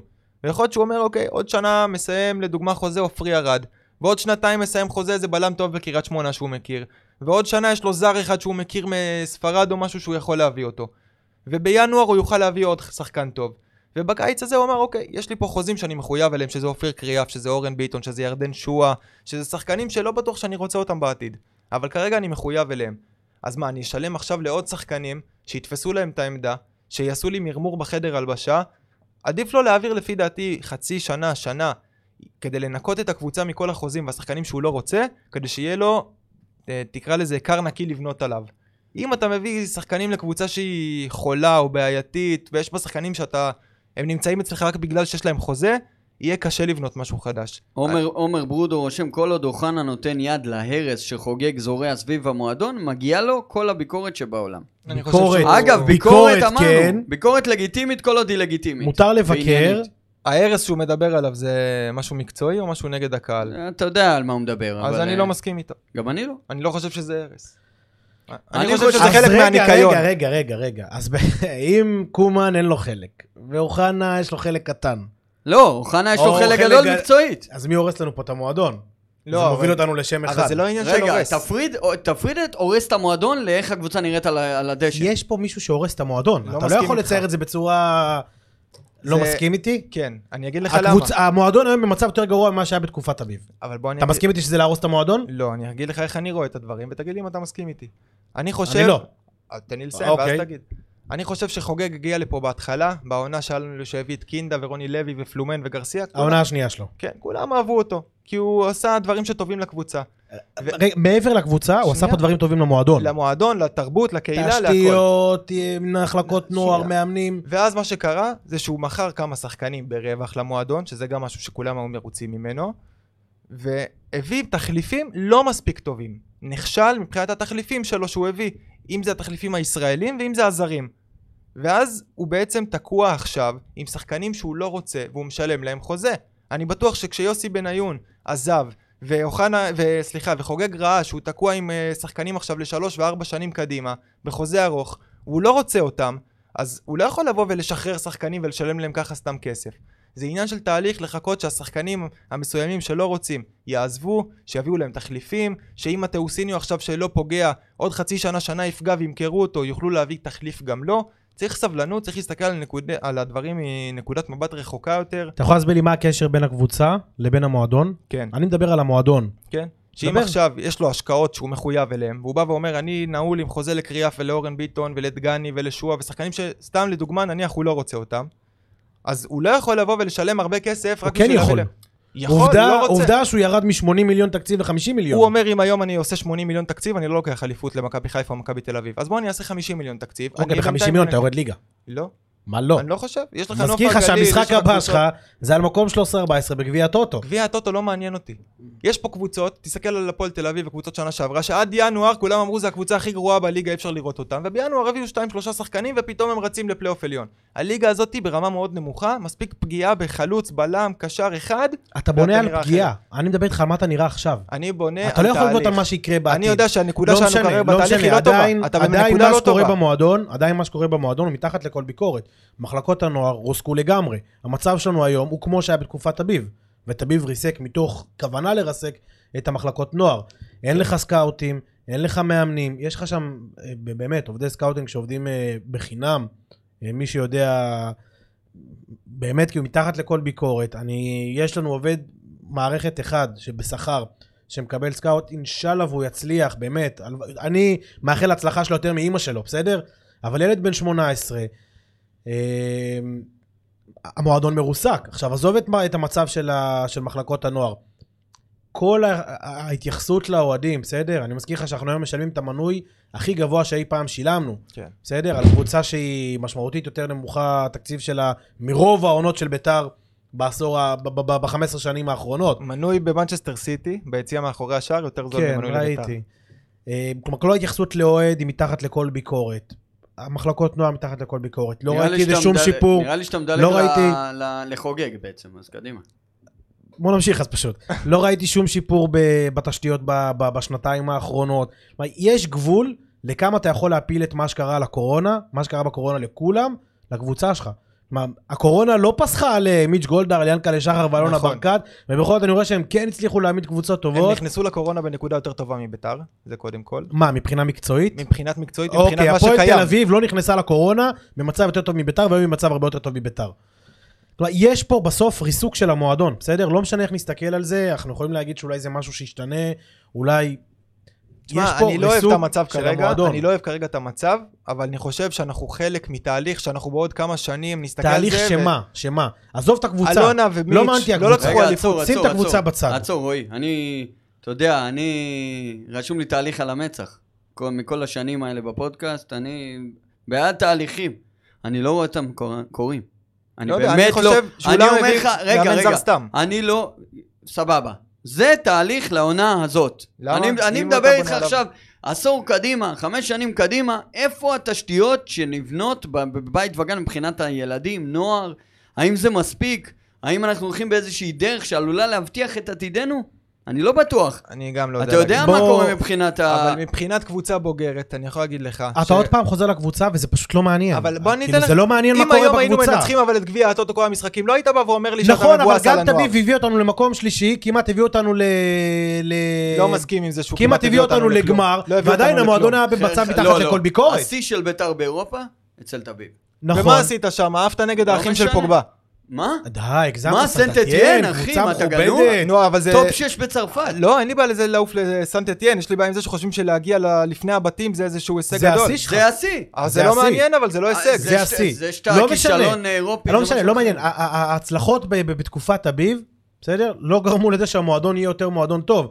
אם אני לוקח, התחתית של התחתית של המועדון, קרה בתקופת הצ'צ'נים. שוב, שימו רגע את הקבוצה, את המצב המקצועי של הקבוצה בצד. התחתית של המועדון כן. הגיעה בתקופת הצ'צ'נים, נכון? האם היום אנחנו נמצאים במצב יותר טוב מתקופת הצ'צ'נים? לא חושב. אני לא חושב. אני לא רואה יותר אוהדים ביציעים, אני לא רואה מחלקות נוער הרבה יותר טובות, אני לא רואה יותר ילדים אוהדי בית"ר, אני לא רואה פה דור אני- חדש של אוהדים. זה אבל חלק אני מהתהליך. אז יש לי אני לא רואה שאלה. פה שום דבר. עכשיו, יודע מה, סבבה, אני זורם איתך לתהליך. אתה בא ותגיד לי, תקשיב, עשינו ככה וככה וככה, שבעוד שנתיים זה יקרה יותר טוב. מה עשית? אני חושב מה שמה עשית? שקורה היום לא ביציעים, עשית כלום. מה שקורה היום ביציעים, יהיה לזה תוצאות עם- טובות, שאנחנו נראה אותם בעתיד, גם ברמת המקצועי, של אנשים ירצו להיות קשורים יותר לביתר, גם במחלקות נוער וגם במה שקורה ביציעים, אם זה אתה- כמות אוהדים ואם זה איכות אוהדים. אתה מחבר אותי לשאלה הבאה. רגע, אני לא רגע, סיימתי. לא... ש- מה? אני לא סיימתי. יש לי. עוד הרבה מה לדבר. לא, בסדר, בוא, אה, לא, זה לא מונולוג, אחי. למה לא? בוא. למה לא? מה? טוב. דברו, נו. שאלה הבאה. אני חושב, או בוא נשאל את זה ככה, ההבדל בין טביב, שניהל בעיניי על הפנים, לבין חוגג, שמנהל טוב אבל מעורב ועושה טעויות רציניות מאוד, ההבדל ביניהם בשטח זה הקהל. בת- בתקופת טביב היה קהל ועכשיו אין כי קהל. תביב לא הלך נגד לה פמיליה ישירות. רגע, השאלה אם זה משפיע על היכולת המקצועית של הקבוצה. זה שהקהל לא נמצא, כן. או זה שהקהל מפולג. תשמע, אני, אני חושב שאנחנו לפעמים מייחסים יותר מדי יכולות מגיות לקהל. עם כל הם לא הכבוד, משחקים. עם כל לא הכבוד, משחק, ליברפול הוא- לקחה אליפות. ליברפול לקחה אליפות, בלי קהל, גם לשאר לא היה. וקבוצות, מה זה? גם לשאר לא היה קהל. כן, אבל אנשים הם- הם המשיכו לשחק גם בלי קהל, והכל בסדר, ועם קהל ביציעים, ו- ונפולי, את העונות הכי טובות שלה עשו עם אה, מריבות פסיכיות בינם לבין הבעלים שלהם, שהוא בעלים לא פחות פסיכופת מחוגג, כן? בסדר, אנשים רבים עם הקהל, בית"ר יכולה להסתדר גם בלי הקהל המטורף הזה שעומד מאחורה, שלפעמים רק מלחיץ. אני לא אומר, אני רוצה את הקהל הזה, בסדר? אנחנו רוצים את טדי מפוצץ בכל משחק, לא טדי יקרה, עולה טדי גדול לשמיים. מדי. טדי, זה כן יכול לקרות, בסדר? זה קרה בעבר, אין סיבה שזה לא יקרה רק עוד פעמים. בהצלחות, רק בהצלחות. ברור, בסדר, נדבר על הצלחות. אני לא, לא מצפה שבקבוצה אגב, אם יהיה כזאת הצלחות, זה- כל הקהל יחזור. ברור. אני- ברגע שיש הצלחה, בית"ר זה משהו שמושך אליו גם מעבר לכדורגל. באים אנשים סתם שאוהבים את האקשן, זה לא... כן. אה, שואלים אותי פה שאלה שאני רוצה לענות עליה. עוז, אתה בעד השתקה של אוהדים בתוך היציע? שואל אה, חברי אליאור אברהם. מה זה השתקה? של איזה צד לאיזה צד? יפה. אני חושב שהוא מתכוון למקרה מאוד ספציפי שקרה אתמול. מה אני קרה? משער. בוא תספר. עם השלט? כן, אתמול האוהדים העלו שלט, לא אוהדי לה פמיליה. חוגג לך. הם לא היו עם חולצות של לה פמיליה, על השלט לא היה לה פמיליה, על השלט לא היה שום אמירה גזענית יכול או להיות שדווקא אלימה. בגלל זה זה לה היה פמיליה. כתוב חוגג... יכול להיות, לא אני משנה. לא, לא יודע מי הם, אני אומר, הם לא היו כן, מזוהים, מזוהים, בסדר? על השלט היה כתוב חוגג לך, בתחילת המשחק חוגג שלח את המאבטחים ופשוט הוריד את השלט. אני רוצה לענות על זה, אני חושב שזה ביזיון. אני חושב שזה מה שהוא מתכוון. אם הוא מתכוון למשהו אחר. שיגיד לנו. אז אני אגיד לך, אני חושב שזה ביזיון להוריד שלט כזה, אוקיי? גם שהיה ליאנקלה לך, זה לגיטימי. זה לגיטימי, לא רוצים אותך. אפשר להגיד לא רוצים אותך, זה לגיטימי. כשאתה יורד לרמה של קללות של הבת שלו, של אשתו, שאתה מגיע לעבודה, אתה מפריע להם, אתה, אתה הורס לקבוצה ומעמיד אותה לבית הדין בכוונה. בכוונה תחילה אתה מעניש את הם לא. הקבוצה. הם לא אוהדים. את זה אני כן רוצה להשתיק. להשתיק חד משמעית, אני לא... מי שבא להרוס את המועדון ולפגוע בק- בקבוצה, אוקיי? מבחינתי, הוא לא אוהד. הוא לא אוהד מעל אוהד, הכל, הוא אוהד זה הפועל. לא משנה. הוא אוהד הפועל. עזוב. אוהד הם הפועל. רוצים להרוס אותנו, וגם הם רוצים להרוס אותנו. אבל. להוריד את השלט אתמול חוגג לך, זה היה בעיניי ביזיון. זה. יותר מביזיון, זה היה טעות אחת יותר מדי. זה התקטננות. זה השלב שבו אתה אומר, אוקיי, חוגג, אתה רוצה להילחם בלה פמיליה? אנחנו איתך. אני חושב שאנחנו נתנו פה, באמת, נתנו לו פה גב, חלק מאיתנו שיושבים פה בפודקאסט הזה, עשו הכל בשביל שחוגג יצליח במהלכים שלו, ופתאום אני מקבל את התחושה שחוגג לא נלחם בלה פמיליה, חוגג נלחם בי. אני חושב הקהל שמה שהוא השפוי. מנסה זה אני קהל לשנות... שפוי עוז? כן, סוג של. אה, נכון? אני סוג של המשוגע השפוי. שבשפויים. בוא, נגיד, היית רוצה אותי ביציע. בוא נגיד סמל בסדר. ללייקוס. בשביל הצבע, בשביל הצבע. אוקיי. וכאילו מרגיש לי שחוגג לא רוצה אותי ביציע. הוא מוכר לי מנוי יקר בטירוף, אוקיי. בסדר? בהשוואה למה שהתרגלתי לשלם. הוא משתיק את ה... מי שנמצא מסביבי. הוא משתיק דעות- הוא משתיק דעות לגיטימיות, זה הסיפור. נכון, הוא משתיק דעות הסיפור. לגיטימיות. הוא מזלזל בי, בסדר? איך? כלומר, יש לי תשושה... תקשיב, אני לא יודע, מי שקורא קצת את, ה... אגב, את, את היום- הטוויטר שלו, את ראית כל היום את הסיפורים... אה, התמונה? גל, אתה... כן. כלומר, לי אין ספק בכלל. שהוא העלה את זה אה, נגד בית"ר, אוהדי בית"ר ירושלים, אין לי בכלל ספק. הוא ראה את הבלאגן שזה קרה, אז הוא מיד התנצל. אה, אני לא יודע אם אולי הצופים ביציע או המאזינים באפליקציות, אולי לא הבין. כן, שייכנס לטוויטר שלו, הוא העלה תמונה של... אה, של יד אה, נותנת כסף. קבצן. קבצן שחותך יד שנותנת לו כסף, ושנייה אחרי זה הוא העלה ציוץ שזה לא התכוון לאוהדי בית"ר, אלא התכוון למישהו ספציפי. לדעתי הוא התכוון לאוהדי בית"ר, פשוט אה, הוא ראה שזה אני- יצא אל משליטה. תכניס מילים, כן, זה דעתך. אמרתי, לדעתי, כן, סבבה. זה מה שקרה. אני חושב משהו ספציפי מאוד לגבי חוגג, שהוא רוצה לשנות את כל התדמית של מה שקורה ב-match day, שאתה מגיע ליום משחק באצטדיון. הוא רוצה שזה יהיה משהו, שזה אווירה תרבותית, שזה מקום שאפשר לנהל בו שיח. אבל ביקורת זה- היא לגיטימית. זה, שנייה, זה שהוא הוריד את השלט של חוגג לך, לדעתי זה מוגזם. הוא לא היה צריך בכלל להתייחס לזה, ברגע שהביקורת מולך היא באופן לגיטימי, תן לה להתבטא. חד משמעית. אבל חלק מזה שהוא רוצה לשנות את התרבות, הוא חושב אולי שזה כמו קולנוע או כמו בבימה, אתה לא תלך היום לאיזה הצגה או סרט ותרים שלט באמצע האיצטדיון, תתפטר המנכ"ל של הסינימה סיטי. די להשוואות. אבל אתה עושה בדיוק את מה שהוא אני עושה. לא חושב ככה. אני אתה עושה בדיוק את מה שהוא. עושה. לא, אני לא, אני בדיוק מה... הוא- אני אומר שלדעתי הוא לא היה צריך להוריד את השלט, אבל לפי דעתי ככה הוא רואה את זה, שהוא רוצה לשנות את התרבות בכדורגל, והוא פשוט משווה את הכדורגל למקומות תרבותיים יותר, שבשם זה לא מתקבל. אני, לדעתי בכל אופן חוגג חושב שכולנו, לא יודע, אולי קצת מטומטמים, לא יודע. בסדר? הוא מזלזל בנו אם ובאינטליגנציה אני אומר לך שלנו, תבחר הוא קיצון אחד. מזלזל באהדה שלנו, בסדר? כל הנושא הזה של גלי עטרי בוז, אה, לזלזל בנו זה- בצורה... אבל אם אני אומר לך לא, תבחר קיצון תקשיב, אחד, כל הקהל זה- שלך זה גזענות וקללות כמו שהיה בתקופה של אלי טביב, שה- שהמשחקים שלך מתחילים בזאת הקבוצה הגזענית של המדינה, או קהל שאתה פחות יכול להביע דעה נגד המועדון, אבל לפחות יש לך פה, שיח בריא. גם בגזענית, אני, אם גם- אתה אומר לי תבחר קיצון, אני מעדיף את הקיצון הבריא, ולא הגזעני והאלים. אה, אין ספק שצריך שינוי בקהל. אין ספק שביתר לא יכולה להיות כ... כ... כ... כאילו מחזיקים אותה בת ערובה, לאם הדברים יתנהלו כמו שצריך או ברוח הארגון או האוהדים, אז יהיה שלום ולא יהיה זה גזענות. שבדרבי התחיל המשחק, ב- הנה עולה הקבוצה הגזענית של המדינה. עזוב אני- את זה, זה, עזוב את זה, זה שעונה שעברה מטופש. זה לא היה. זה זה, זה מטופ- מראה שזה רק שהם רוצים זה לשלוף את הקלף הזה. נכון, זה מטופש, אבל זה לגיטימי. לא חושב. הם יכולים להגיד את זה, זה בסדר. אני אישית לא אצעק את זה. אני לא אתה- צועק את זה גם. זה הכל. רוצים להשתיק, תגיד תעשו בוז, זה לג... דברים לגיטימיים. כל עוד זה לא עובר על החוק בבית הדין, זה לגיטימי. אבל יכול להיות שזה לא לגיטימי גם לבוא ולהתנהג בצורה מסוימת באירוע תרבות. אם מחר, אני נותן את ההשוואה הזאת לא כי אני חושב ככה, אלא מבחינת חוק. אם מחר מגיע מישהו לקולנוע, לסרט, להצגה, משהו, מקלל, שורק בוז, צועק משהו, זורק אין, משהו, אין, אין, זה אין אפילו לא- מילימטר של השוואה במה שאתה אי אומר. אפשר להרחיק אותו? אי אפשר להשתמש בזה כהשוואה בשום מקרה. משחק כדורגל זה נחשב אנשים- מקום ציבורי? זו אנ- השאלה לא, שלי. אנשים זה לא ב- נחשב, זה עסק אנשים- פרטי שלו. אנשים מגיעים לעודד, אוקיי?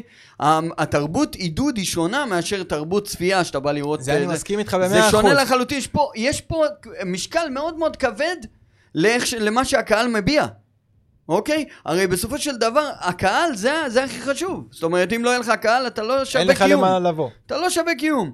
אז אני אומר, הקהל פה הוא יות- הרבה יותר, הרבה הרבה יותר דומיננטי מאשר קהל אה, של, של סרט. תגיע, לא תגיע, נכון, סרט תהיה. נכון, זה אני איתך, אבל גם הרבה מהקהל שמגיע וכן משמיע את הרעש ואת דעתו, זה דווקא הקהל שפחות תקרא לזה, חושב הפוך מחוגג. שזה מי שמחובר ללה פמיליה או חושב כמוהם. ואני למשל הייתי בכמה משחקים, גם בתקופה האחרונה. אתה מגיע לאצטדיון, כולם מסביבך מקללים את חוגג, כולם מסביבך שרים שירים של גזענות נטו לשם הגזענות, כי הם יודעים שזה פוגע בקבוצה.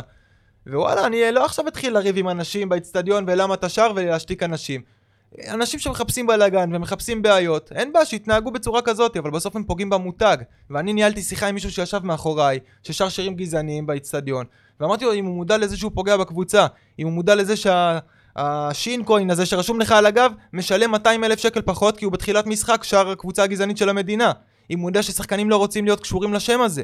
אבל מבחינתו, לא אכפת לו. מבחינות, מבחינת אותם אוהדים, הם פוגעים בחוגג, לא בקבוצה. הם לא מבינים שחוגג כרגע זה הקבוצה, הוא הבעלים של הקבוצה, ואם אתה פוגע בבעלים, אז זה מה שהוא עושה, הוא עושה סגל רזה, אתה ולא עושה משקיע. את המתמטיקה, מבחינתם חוגג זה הקבוצה, חוגג זה בית"ר, ועד שחוגג לא יעזוב, זה מה שיהיה. אז אני רוצה שהם לא יהיו. יפה, לגיטימי. לגיטימי. עכשיו, אני חושב שכולנו פה היינו נגד המלחמה בלה פמיליה, נכון? ונגד הגזענים והאלימים. אה, אין פה מישהו שלא היה בעד זה.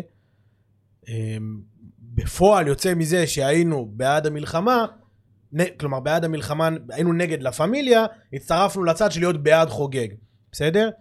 אה, כולנו, בסדר? כולנו פה היינו, היינו במצב הזה, ופתאום אני מבין שלחוגג אין שום סיכוי לנצח את לה פמיליה, בטח לא בדרך שהוא עובד איתה עכשיו.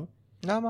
אה, למה? כי הוא לא מביא לך את הקהל. אני חושב שהאלה לא של הפמיליה, הקהל. שהוא ייפול עליהם עם תביעות, הוא לא מביא את הקהל. בשביל כמו לנצח ההוא את לה מלה פמיליה פמיליה... אז שבא לבכות לקורן לא, לא, פיין. לא, רגע, רגע, זה לא, לא מספיק, לא מספיק, אה, הלך, ת- עשה לקורן פיין, קורן פיין תבע אותו, לה פמיליה עדיין פה, לה פמיליה עדיין פה. הוא לא פה, שיעשה את זה ל-30 אנשים, בוא נראה אם זה אז יקרה. 30 אנשים יש לך עדיין, עוד 2,500 אה, ביציע. ברגע שזה קורה אנשים מפסיקים. לא משנה, המספר לא באמת קריטי, אבל בסוף אתה מבין שלחוגג אין סיכוי לנצח את לה פמיליה, בגלל שהוא לא מביא את הקהל שאמור למלא את הוואקום שנוצר ברגע שלה פמיליה הלכו. אז לא עשת בזה כלום. לא בנית פה קבוצה מספיק טובה, ואין לנו ספק בכלל, אין ספק בכלל, שקבוצה שהיא לא טובה, לא יכולה לנצח את לה פמיליה. זה נכון. זה לא הגיוני, זה בלתי אפשרי, לא יעזור כלום. אם לא תהיה פה קבוצה טובה, הקבוצה פשוט תלך ותדעך לאט לאט, הבעיה בזה שאין. קבוצה טובה זה שעושה את ההקשר של אין לה פמיליה, הקבוצה לא מצליחה, וזה לא חייב להיות ככה. וזה הבעיה לדעתי. אני ועכשיו, אם הוא לא מצליח לנצח את לה פמיליה, אז מה העניין בכל המלחמות האלה? סתם לרסק את- המועדון? אה, הוא לא מה? יכול, הוא לא בשביל יכול מה אנחנו לנצח, צריכים את זה? הוא לא יכול לנצח לבד, הוא צריך את הקבוצה, את השחקנים הוא צריך לתת לנו שינצחו. את הכלים, בסדר? הוא צריך מה הכלים? שהקבוצה הכלים, תנצח. תן לי מנוי במחיר נורמלי. תגרום לי להגיע לאצטדיון, תבנה לי מועדון נורמלי, תבנה לי קבוצה. שאני יכול להזדהות איתה. אל תבוא. אז הוא לא ינצח את לה פמיליה. רגע, רגע. הדבר היחידי שינצח את לה פמיליה, זה השחקנים ב- ב- על על הדשא. זהו. מה הכוונה? שאם עכשיו יש שיר גזעני הם יורדים? לא, שאם הקבוצה תנצח, הבעיות האלה פשוט יידחקו הצידה, אוקיי? ואז אולי יוכל לקום נגיד איזה אוקיי, הוא בנה לך פה קבוצה שמנצחת? רגע, רגע. לא, יופי. לא. אז הוא לא יכול לנצח את לה פמיליה. אה, הוא לא נקודה. מצ- לא, לא יכול, הוא לא מצליח כרגע. הוא לא רוצה, בסדר? הוא לא בוא מצ- נגיד. לא, הוא רוצה. הוא לא רוצה. מצליח. יש הבדל. אם הוא היה רוצה, היה בונה פה קבוצה מספיק טובה בשביל לנצח את אני- ה... בשביל בוא נגיד למלא את הוואקום ש... שנוצר פה. כשאני הגעתי לאימון... עכשיו רגע, ש- אם אי אפשר לנצח את לה פמיליה, אז מה העניין במלחמות האלה? בוא תסביר לי עוז. אני חושב שהוא מאמין שהוא בזה? יכול. מה, אנחנו נלחמים בשם המלחמה? הוא מאמין שהוא יכול. רק רגע, בשם רגע, השנאה? רגע, רגע, עוד לפני חוגג, עוד לפני חוגג, עוד בתקופת טביב, אני רציתי להילחם בגזענות. אני, עוז נקש, רוצה להילחם בגזענות כל יום שעובר, אוקיי? מבחינתי, חוגג עושה את זה בשמי, גם בשמי. מבחינתי זה גם יותר חשוב מכל דבר אחר. מבחינתי שהקבוצה תרד ליגה. זה לא מעניין אותי. אם ב- ביום שחותמים לי על מסמך שאין יותר גזענות, גם לא בתנאים, משם אתה פורח. מבחינתי, זה, זה היום הכי ורוד שיכול להיות לבית"ר ירושלים, זה, זה, זה הדרך החדשה, זה, זה, משם מתחילים לבנות. אין בעיה, אני לא חולק עליך בנקודה עכשיו, הזאת. אז, אז מבחינתי, כל עוד זה קורה, חוגג, חוגג, הוא בראש סדר העדיפויות. אבל מה שקורה כרגע, שאתה גם תרד ליגה, וגם לא ניצחת את לה פמיליה. זה, זה שה... אז לא עשית זה- בזה כלום. זה שהמהלכים שהוא עושה מבחינה מקצועית, הם לא מספיקים, ולא... זה, זה באמת לא טוב. יש הרבה מהלכים, הרבה טעויות, גם מנהלתיות וגם מקצועיות, שהם בושה. אני אומר, הכל ראוי לביקורת, אבל מבחינתי, כל עוד יש לחימה בגזענות, אין מה לעשות. זה, מאור, זה אבל אתה, אתה יוצא מנקודת אני- הנחה שהוא לא יכול לנצח את לה פמיליה. אני חושב לא יכול. שהוא יכול לנצח את לה פמיליה, ואם הוא ילך עם זה עד הסוף, שזה אומר תביעות, וזה אומר הרחקות אישיות, וזה אומר גם אולי לפעמים להוריד איזה אין שלט שלא. היה צריך להוריד. אבל זה לא יעזור כלום אם לא. יהיה פה קבוצה. זה לא אה, יעזור כלום. אני חושב, איך שאני רואה את זה, מה זה יעזור? אנשים אם תהיה שיותר לנו אוהבים... קבוצה שתמשיך להיות ב- ב- ב- בתחתית הפלייאוף התחתון לא, על סף זה ירידת משתנה. ליגה, לא יגיעו לפה אוהדים אחרים. לא תמלא את יגיעו אוהדים האיצטדיון. אחרים. לא, זה לא אני. מכיר לא אישית. אוהדים שלא מגיעים לאצטדיון, כי הם לא רוצים להתחיל להתווכח עם כל מיני אוקיי, אנשים. של הפמיליה לא פה, לא ראיתי את האוהדים האלה שאתה מדבר אה, עליהם גביע נמצאים. הטוטו באמצע השבוע זה פתאום דוגמה אוקיי. למשחקים. עוד שבועיים יש לנו שאלה, הפועל באר שבע. הפועל ירושלים והפועל באר שבע הפועל. באר שבע, נו, מה יקרה? אתה תביא אנשים, מה אתה מה, חושב שיהיה... 20 אלף? לא, למה אם לה פמיליה היית מביא 20 אלף לדרבי הזה? כן, לא יודע, יכול להיות שאם לא הייתה פה. קבוצה טובה. לא חושב, לה פמיליה זה גוש קטן במזרחי למעלה באמצע, וכל השאר הם לא לה פמיליה. זה שילד קטן לובש חולצה LF, הוא לא לא אומר שהוא לה פמיליה. חבר'ה, עצרו שנייה בבקשה. אליאור שואל, אבל הנה, אין ארגון, למה לא עשו מנוי? למה לא באים למשחקים? אני אענה. שנה שעברה, לא היה את הבעיה הזאת בכלל, זה לא היה על הפרק בכלל. מ"ס אשדוד, גביע הטוטו, היה פחות מהאוהדים שבאו אתמול. גביע הטוטו לא מושך את הקהל, זה לא קשור לשום אה, זה ארגון, משחקי הכנה, לא- רואים את זה כמשחקי זה- הכנה. זה, זה שטויות במיץ. אם, לא, אם יהיה אלף איש במשחק בית בפתיחה מול באר שבע, אז נוכל להגיד הרשן, יש פה בעיה רצינית וצריך לבדוק אותה. כרגע זה לא המצב וזה לא, ולא דיון יהיו. אלף איש במשחק בית. וזה, וזה שאין מנויים, זה בעיה של מי שלא עושה מנוי. אני והאחים שלי עשינו מנוי, אין מה לעשות, זה... אנחנו מוכנים, ל- ל- ל- אני מוכן לשים את הכסף הזה, אגב, המנוי שלי... אני עשיתי מנוי. מי, ש... בסדר, מי שלא לא- יודע, המנוי שלי, אני לא הולך להשתמש במשחק אחד, כי כל המשחקים הולכים להתערם, אוקיי? אני מבחינתי, ה-1200 שקל האלה, אני יכול, אני לא אומר לה, יש אנשים שלא יכולים. אני יכול, מבחינתי זה תרומה למועדון, אני לא מחפש גם את, התרו, את, ה, את, ה, את, את התמורה. זה מבחינתי, זה מה אני. ככה אני רואה את הדברים, אוקיי? אם אנשים לא עושים מנויים, זה בעיה שלהם. זה, זה הנחה מסוימת. בסופו של דבר זה הנחה. זה יוצא תשמע, לך, הוא העלה את המחיר, אז זה יוצא. יותר זול, אבל אה, בסדר, בסוף זה זה האופציה הזולה, אפשר לומר. טוב, אה, אנחנו, אני רוצה להתקדם לשאלות מאזינים ששאלו אותנו באינסטגרם, אוקיי?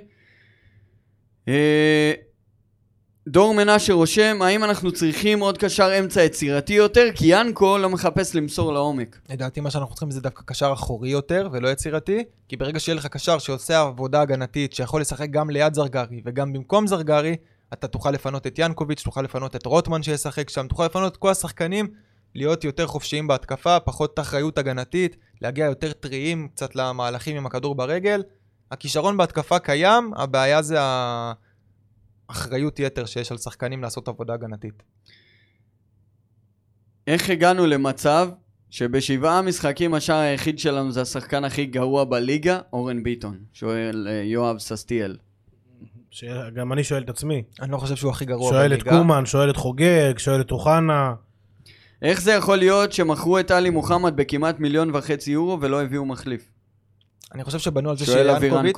הביאו את ג'- ג'אסי, שאפשר להסתכל על זה בעסקה סיבובית, כאילו שזה המחליף למוחמד, כי ג'אסי תופס כנף ימין, ינקוביץ' מכנף ימין לא יורד לקישור. לא מחליף למוחמד ולא נעליים. את, אה, עלי מוחמד. שלחו למכבי חיפה רק בשביל אה, לחסוך את התשלום על... אה, אני חושב. שאלי מוחמד עצמו לא רצה. גם לשחק יותר בביתר. ואני מבין אותו. גם אני לא הייתי רוצה לשחק בביתר. אבל במיוחד אם קוראים לי עלי מוחמד, לא הייתי רוצה לשחק בביתר. אבל מבחינת מה שיש לנו במגרש היום, זה ינקוביץ' בעמדה של אה, מוחמד, 50-50. רז שואל אותנו, האם אנחנו קהל מזמין? למה שמישהו ירצה לקנות את ביתר גם אם הוא אוהד, גם אם הוא אוהד הקבוצה ולא גזען? אוקיי, אני רוצה לדבר על זה, בסדר? כל הזמן, אה, ילך חוגג, מי יבוא? אז בוא נשאר עם חוגג. ילך חוגג, יבוא מישהו אחר, בסדר? לא משנה מה ואיך, יבוא מישהו אחר. סביר להניח שהוא יהיה מטומטם לא פחות מחוגג, או כמו חוגג, או קצת יותר, או קצת פחות, לא משנה מה, אבל יבוא מישהו אחר. תמיד מתי? יהיה... אנחנו ניכנס לאיזה לופ באותו רגע שחוגג ילך. תמיד ולמה יהיה... זה לא לא- למה זה לא חסר- קרה שארקדי הלך? זה קרה, לא, זה לא. הגיע תביב. קורנפיין החזיק הגיע לך את תביב. הקבוצה, מכר את בסדר, יצחקי, כי מכר ארכדי- שלוש עונות אם אני לא טועה. לא, זה סיפור אחר, ארכדי לא רצה לעזוב את המועדון. ארכדי לא רצה למכור את מי בא המועדון. והגיש הצעה לקנות את המועדון? ברגע שהוא אמר אני רוצה למכור את המועדון, הגיע תביב. תביב הלך, הגיע חוגג. ילך חוגג, יבוא מישהו אחר במקומו. אני לא אנחנו יודע. נכנסים פה לאיזה לופ של בעלי בית. על גבול ההזויים, בסדר? כלומר, לא יבוא לפה מיץ' גולדהר, לא יבוא לפה אלונה ברקת. בגלל זה חוגג זה האופציה הכי טובה בשבילך. להיכנס לאיזה לופ של בעלי בית הזויים, אחד עוד פעם, כמו, כמו תביב, כמו חוגג, אבל אולי מאחד מהבעלי בית ההזויים האלה יצא לנו תואר. ייפול איזה מישהו שבא לו לשים איזה 100 מיליון אני שקל, זה לא בנוסף איזה- לאיזה עונה חלשה של, אה, של מכבי ושל חיפה, ונגנוב תואר. אם לא מדובר היום באוליגרך, או מישהו באמת ברמה של מיץ' גולדהר, אני לא רוצה שחוגג יעזוב, אני רוצה שהוא יסיים את מה אני שהוא לא התחיל רואה מישהו לעשות. שיכול להיות הרבה יותר גרוע מחוגג, או קצת אני יותר גרוע ממש לא מחוגג. מסכים איתך. מה יכול להיות? מה יכול להיות? כן. שיביאו לך פה עונה שלמה שחקנים שבמקום אלירן עטר אחד יש לך 11, שקונים לך פה שחקנים זרים שכולם גלאופיליו, ולא אחד גלאופיליו, הקבוצה תמיד יכולה להיות יותר גרועה. גם הקבוצה גם בליגה ג' יכול יכולה. להיות בסוף בליגה ד'. אתה מדבר על מצב מקצועי, גם חוגג יכול לעשות את זה, וחוגג הוכיח לנו שהוא במקצועי, הוא מתחת לכל ביקורת. חוגג הוכיח לנו שהוא רוצה להשקיע, הוא יכול להצליח, שהוא להיות פחות רוצה, הוא יכול גם פחות. מה יכול יותר רע למועדון מחוגג? אני חושב. שמה שחוגג עושה היום חברתית? מה שהוא עושה היום חברתית, מה הוא עושה? מרחיק את הקהל? מרחיק את הקהל המסוכן למועדון. כן. אבל הוא- על הדרך הוא הרחיק את כל הקהל. אבל בסוף הקהל השפוי יחזור, והקהל המסוכן לא יחזור, כי יהיה לו צווי הרחקה. אז זה מה שחשוב לפי מתי דעתי. הקהל הזה יחזור? כשאנחנו נהיה ב- בליגה לאומית? בוא אני אשאל מתי? אותך, סתם דוגמה, אוקיי? ביתר בסוף העונה יורדים ליגה, חס נו. וחלילה, אוקיי? עונה הבאה, לה פמיליה כולם מורחקים, לא רוצים לבוא ליגה לאומית, לא זה, נותן להם קנסות. לא, לא מגיעים למשחקים. אתה לא תבוא למשחקים עם ביתר או אני לליגה? יופי, אני אבוא. גם יבוא וגם עוז יבוא וגם כל האחים יבואו, וכל האוהדים השפויים יבואו. כי לא רק שאתה תבוא, אתה גם תביא את הילדים שלך ובכיף. אז ככה בונים את זה, ואם זה אומר שניקח שנתיים, שלוש, חלשות מקצועית, שאולי נהיה לא, פלייאוף אני- עליון לא, לא, אפילו אני- איכשהו. אני- שלא יהיה פה טעויות, בסדר? אם המשוואה היא על טדי מלא ב-20 אלף, שמתוכם 5,000 גזענים, או על טדי מלא ב-2,000 איש, שכולם לא גזענים, ברור שאני עם ה-2,000 איש, יופי. בסדר? שלא יהיה פה טעויות, שלא מישהו ינסה להבין אה, משהו אחר ממני. ועדיין, אני חושב שחוגג לא גורם לא לזה ולא לזה. אני חושב שיש דרך מושלמת לעשות את הדברים, הוא לא עושה את הדברים בצורה המושלמת. אבל הוא עושה את הדברים שאף אחד אחר לא עשה לפניו. כל הבעלים שהיו פה היו יותר מדי נחמדים ורקים עם החלק המסוכן הזה והגזעני בקהל של ביתר, שמחזיק את הקבוצה הזאת, לא נעים להגיד, אבל בביצים, כבר... גם חוגג, מזכיר לך שהוא מימן להם את כל התפאורות. שמע, שמגיע בעלים אל חדש... תהפוך אותו לאיזה לא, לא, לא, בוא משה אני- בוא אני אגיד רבנו. לך איך אני רואה את זה. כל בעלים חדש שיגיע היום, ולא משנה מי זה ואיך קוראים לו, יתחיל בטוב עם לה פמיליה. כי אף אחד לא בא להתחיל מלחמות. אבל חוגג היחיד שהפך את זה ואמר, אוקיי, נמאס ונגמר, ובואו נטפל בבעיה הזאת. אגב, ואף אחד אחר לא עשה את זה. אגב, צריך לתת מילה טובה על התקדים שהוא הוציא השבוע מול אה, מנהלת הליגה, של הרחקה של אוהדים שמזיקים לקבוצה, גם ממשחקי הבית וגם משחקי החוץ. טוב, מה ששלו שלו. מבחינתי, נכנס לספרי זאת ההיסטוריה. הדרך, זאת הדרך מה לפי ששלו דעתי. שלו. ועוד שלוש שנים נראה את התוצאות של אני- זה. ו- תשמע, בסוף, אם בעוד שלוש שנים ניקח פה, אתה יודע מה, לא ניקח אליפות, אבל אם בעוד שלוש שנים יהיה לנו טדי מלא ב-15 אלף אוהדים שבאים עם הילדים ונהנים ממשחקי כדורגל, פסל מזהב נבנה לו, בסדר? אני אבנה לו פסל מזהב בכניסה לטדי. כרגע זה לא הולך לשם, אתה הולך כרגע למצב, חוגג יודע שאם הוא משקיע... אתה הולך למצב שחור משחור, שאני לא רואה דרך שאנחנו עולים מזה. אני לא חושב שזה השאלה אם שחור משחור. אם סל... מה שאנחנו עושים כרגע זה פשוט בשם המלחמה בלה פמיליה. יפה, אני שואל מוכנים אותך שאלה עכשיו, מאור. מה עולה על מה? סל היתרונות או סל החסרונות של ברור משה חוגג? שהחסרונות. עולה ברור על היתרונות. ברור. מה? עכשיו מה ששמעת מה? עם המנהלת הליגה, אני לא מבין, לקחת- זה- זה היסטורי, אחי. תקשיב, לקחת את כל הדבר העצום הזה שנקרא בית"ר ירושלים, וכימדת אותו ללה פמיליה.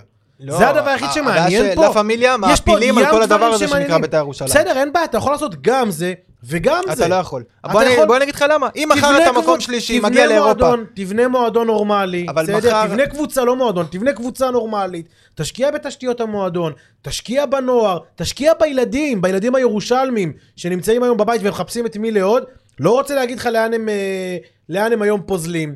תשקיע בכל התשתית הזאת מלמטה, בנוסף, תבנה קבוצה נורמלית, תעשה הכל בשביל להביא את האוהדים השפויים לטדי, זה הצלחה. אבל אם עכשיו... מה שקרה כרגע זה הוא המשקיע. רק נלחמת ב- אם הוא בלה המשקיע, פמיליה. אתה מגיע לאירופה, סתם דוגמה, ליגה אירופית, איך שהוא עושה בתים, משחק ראשון, טדי מלא 30 אלף איש, כל העולם מסתכל, ליגה אירופית, וכל הקבוצה עולה, ומה ששרים בקולי קולות זה שירים נגד ערבים.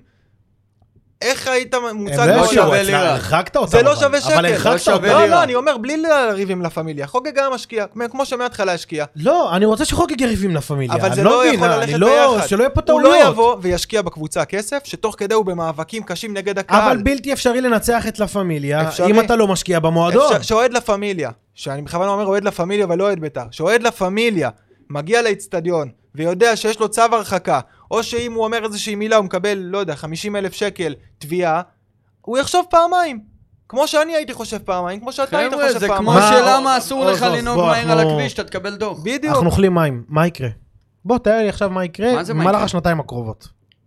יש את התסריט האופטימי. ויש את התסריט של, אתה לא יודע באמת מה יהיה. מה אתה לך, חושב שיקרה? אל תגיד לי תסריט אופטימי פסימי. אני- מה אתה חושב שיקרה? אני מסביר לך. אני לא יודע, מהטעם הפשוט שאני לא יודע איך בית"ר ישחקו, יפתחו את העונה. כי אה, אני אמרתי לאיתמר ניצן באימון הפתיחה, שזה הכל, הכל, כל, ה, כל היריבות הזאת, גם של הקהל, גם של חוגג, הכל על הכתפיים שלהם. כי אם הם יצליחו, ישכילו לנצח את המשחקים הראשונים, מה התקרה של הקבוצה הזאת? הקבוצה הנוכחית עכשיו, כמו שהיא. פלייאוף עליון. עכשיו עכשיו, או מה שיהיה ממנה בתחילת העונה? עכשיו, אנחנו לא יודעים מה יהיה לא, בתחילת נניח העונה. מחזור עכשיו ראשון. אנחנו עכשיו. שווים מקום 10. במקסימום, זה עכשיו, התקרה. עכשיו, עכשיו. לא, מה המקסימום שאנחנו נביא, גבוהה. כולל הבלם הזר שאנחנו לא יודעים מי זה, וכולל הבוצ'אצ'י הזה. ארבע. פלייאוף עליון גבוה. ארבע, לא, אתה אני לא לא- ראוי לא- לא לא לבאר שבע, לא לחיפה ולא למכבי. ב- באיזושהי אה, סיטואציה, ומה מה הרצפה? רצפה זה לרדת ליגה, אבל אתה... אפשרי לרדת ליגה אבל לפי דעתך רצפה- במצב הנוכחי? הרצפה. מאוד רחוקה מאיפה שאתה עומד. אתה מסכים איתי שאם, יודע מה? בוא נלך רגע ה- הפסימי, בסדר? ירדנו ליגה, בסדר? מה, מה קורה עכשיו במועדון? חוגג נשאר, בוא נרים את המועדון בחזרה ל- ל- ל- לא יודע מה יקרה עם ירידת ליגה, אבל. לדעתי זה לא יקרה. אני אשאר, אני אמשיך את המלחמה בלה פמיליה, מה הוא יעשה? אני... כלומר, גם ריסקת לנו את המועדון, גם לא ניצחת את לה פמיליה. אתה רוצה לרדת ליגה? סבבה, אני איתך, בוא נרד ליגה. בינתיים ניצחת את לה פמיליה? מבחינתי זה יותר טוב מאליפות, בסדר? אני לא... אתה היית מוכן להעביר עונה בלאומית בשביל לחזור לליגת העל בלי לה פמיליה? ברור, מה השאלה אז אם בכלל? אנחנו יורד, סתם יורדים לליגה לאומית, ובלאומית, תוך כדי העונה, בגלל שזה גם פחות כותרות, פחות רעש, הוא לא אתה חוזר יישאר בלי. פה, אבל חוגג, הוא לא אתה יודע יישאר את פה. זה? אין לי ספק. אין לי, אז אני אין לי ספק שלא נרד ליגה. אז למה שהוא לא יישאר פה? חבר'ה, אני לא יכול להגיד אין לי ספק על מה שאני לא יודע. חבר'ה, אני רוצה, אני, רוצה. אני רוצה להתקדם. אה, נחזור לעוד אה, שאלה אחת פשוטה מבית וגן, ואחרי זה נתקדם ל- לפינות האחרונות שלנו. למה כל כך קל להיפצע בבית וגן? אני חושב שהפציעות שיש בזמן האחרון זה חוסר מזל, זה לא ששחקן מתח שריר, או... כל שחקן עם פציעה משלו, אוחנה... פריקת כתף. אוחנה ההוא- מושך הרבה זמן כבר את שלו, מטאוסיניו עוד לא התחיל להיכנס לכושר, כבר נפגע איזה משהו, כל שחקן... מה זה נפגע איזה משהו? זה יכול להיות, זה תוצאה של אה, מאמן כושר. לא, אבל מטאוסיניו גם לא שיחק תקופה ארוכה. ואתה יודע שאתה אתה מתחיל... וה- כולם לא שיחקו תקופה לא, ארוכה. אבל מטאוסיניו במיוחד. לא מט- נכון. מטאוסיניו לא היה קשה, הוא הוא, הוא סיים את העונה הקודמת אחרי שהוא חזר מפציעה. הוא שיחק אולי כמה משחקים בודדים, הוא גם רק התחיל את הפציעה. רק אה, חזר מהפציעה, סליחה. ואני חושב שכל הקורונה וכל הפגרה, וזה רצף של שחקנים שתמיד אותם השחקנים נפצעים. יש לך את אוחנה שפצוע, ויש לך את שועה שכל הזמן נפצע למשחק וחוזר ונפצע וחוזר. ויש לך את אה, רוטמן עכשיו שפצוע. אני לא יודע מה היה איתו בחדרה, יותר מדי לא עקבתי אם הוא היה זמין, לא זמין מבחינת פציעות.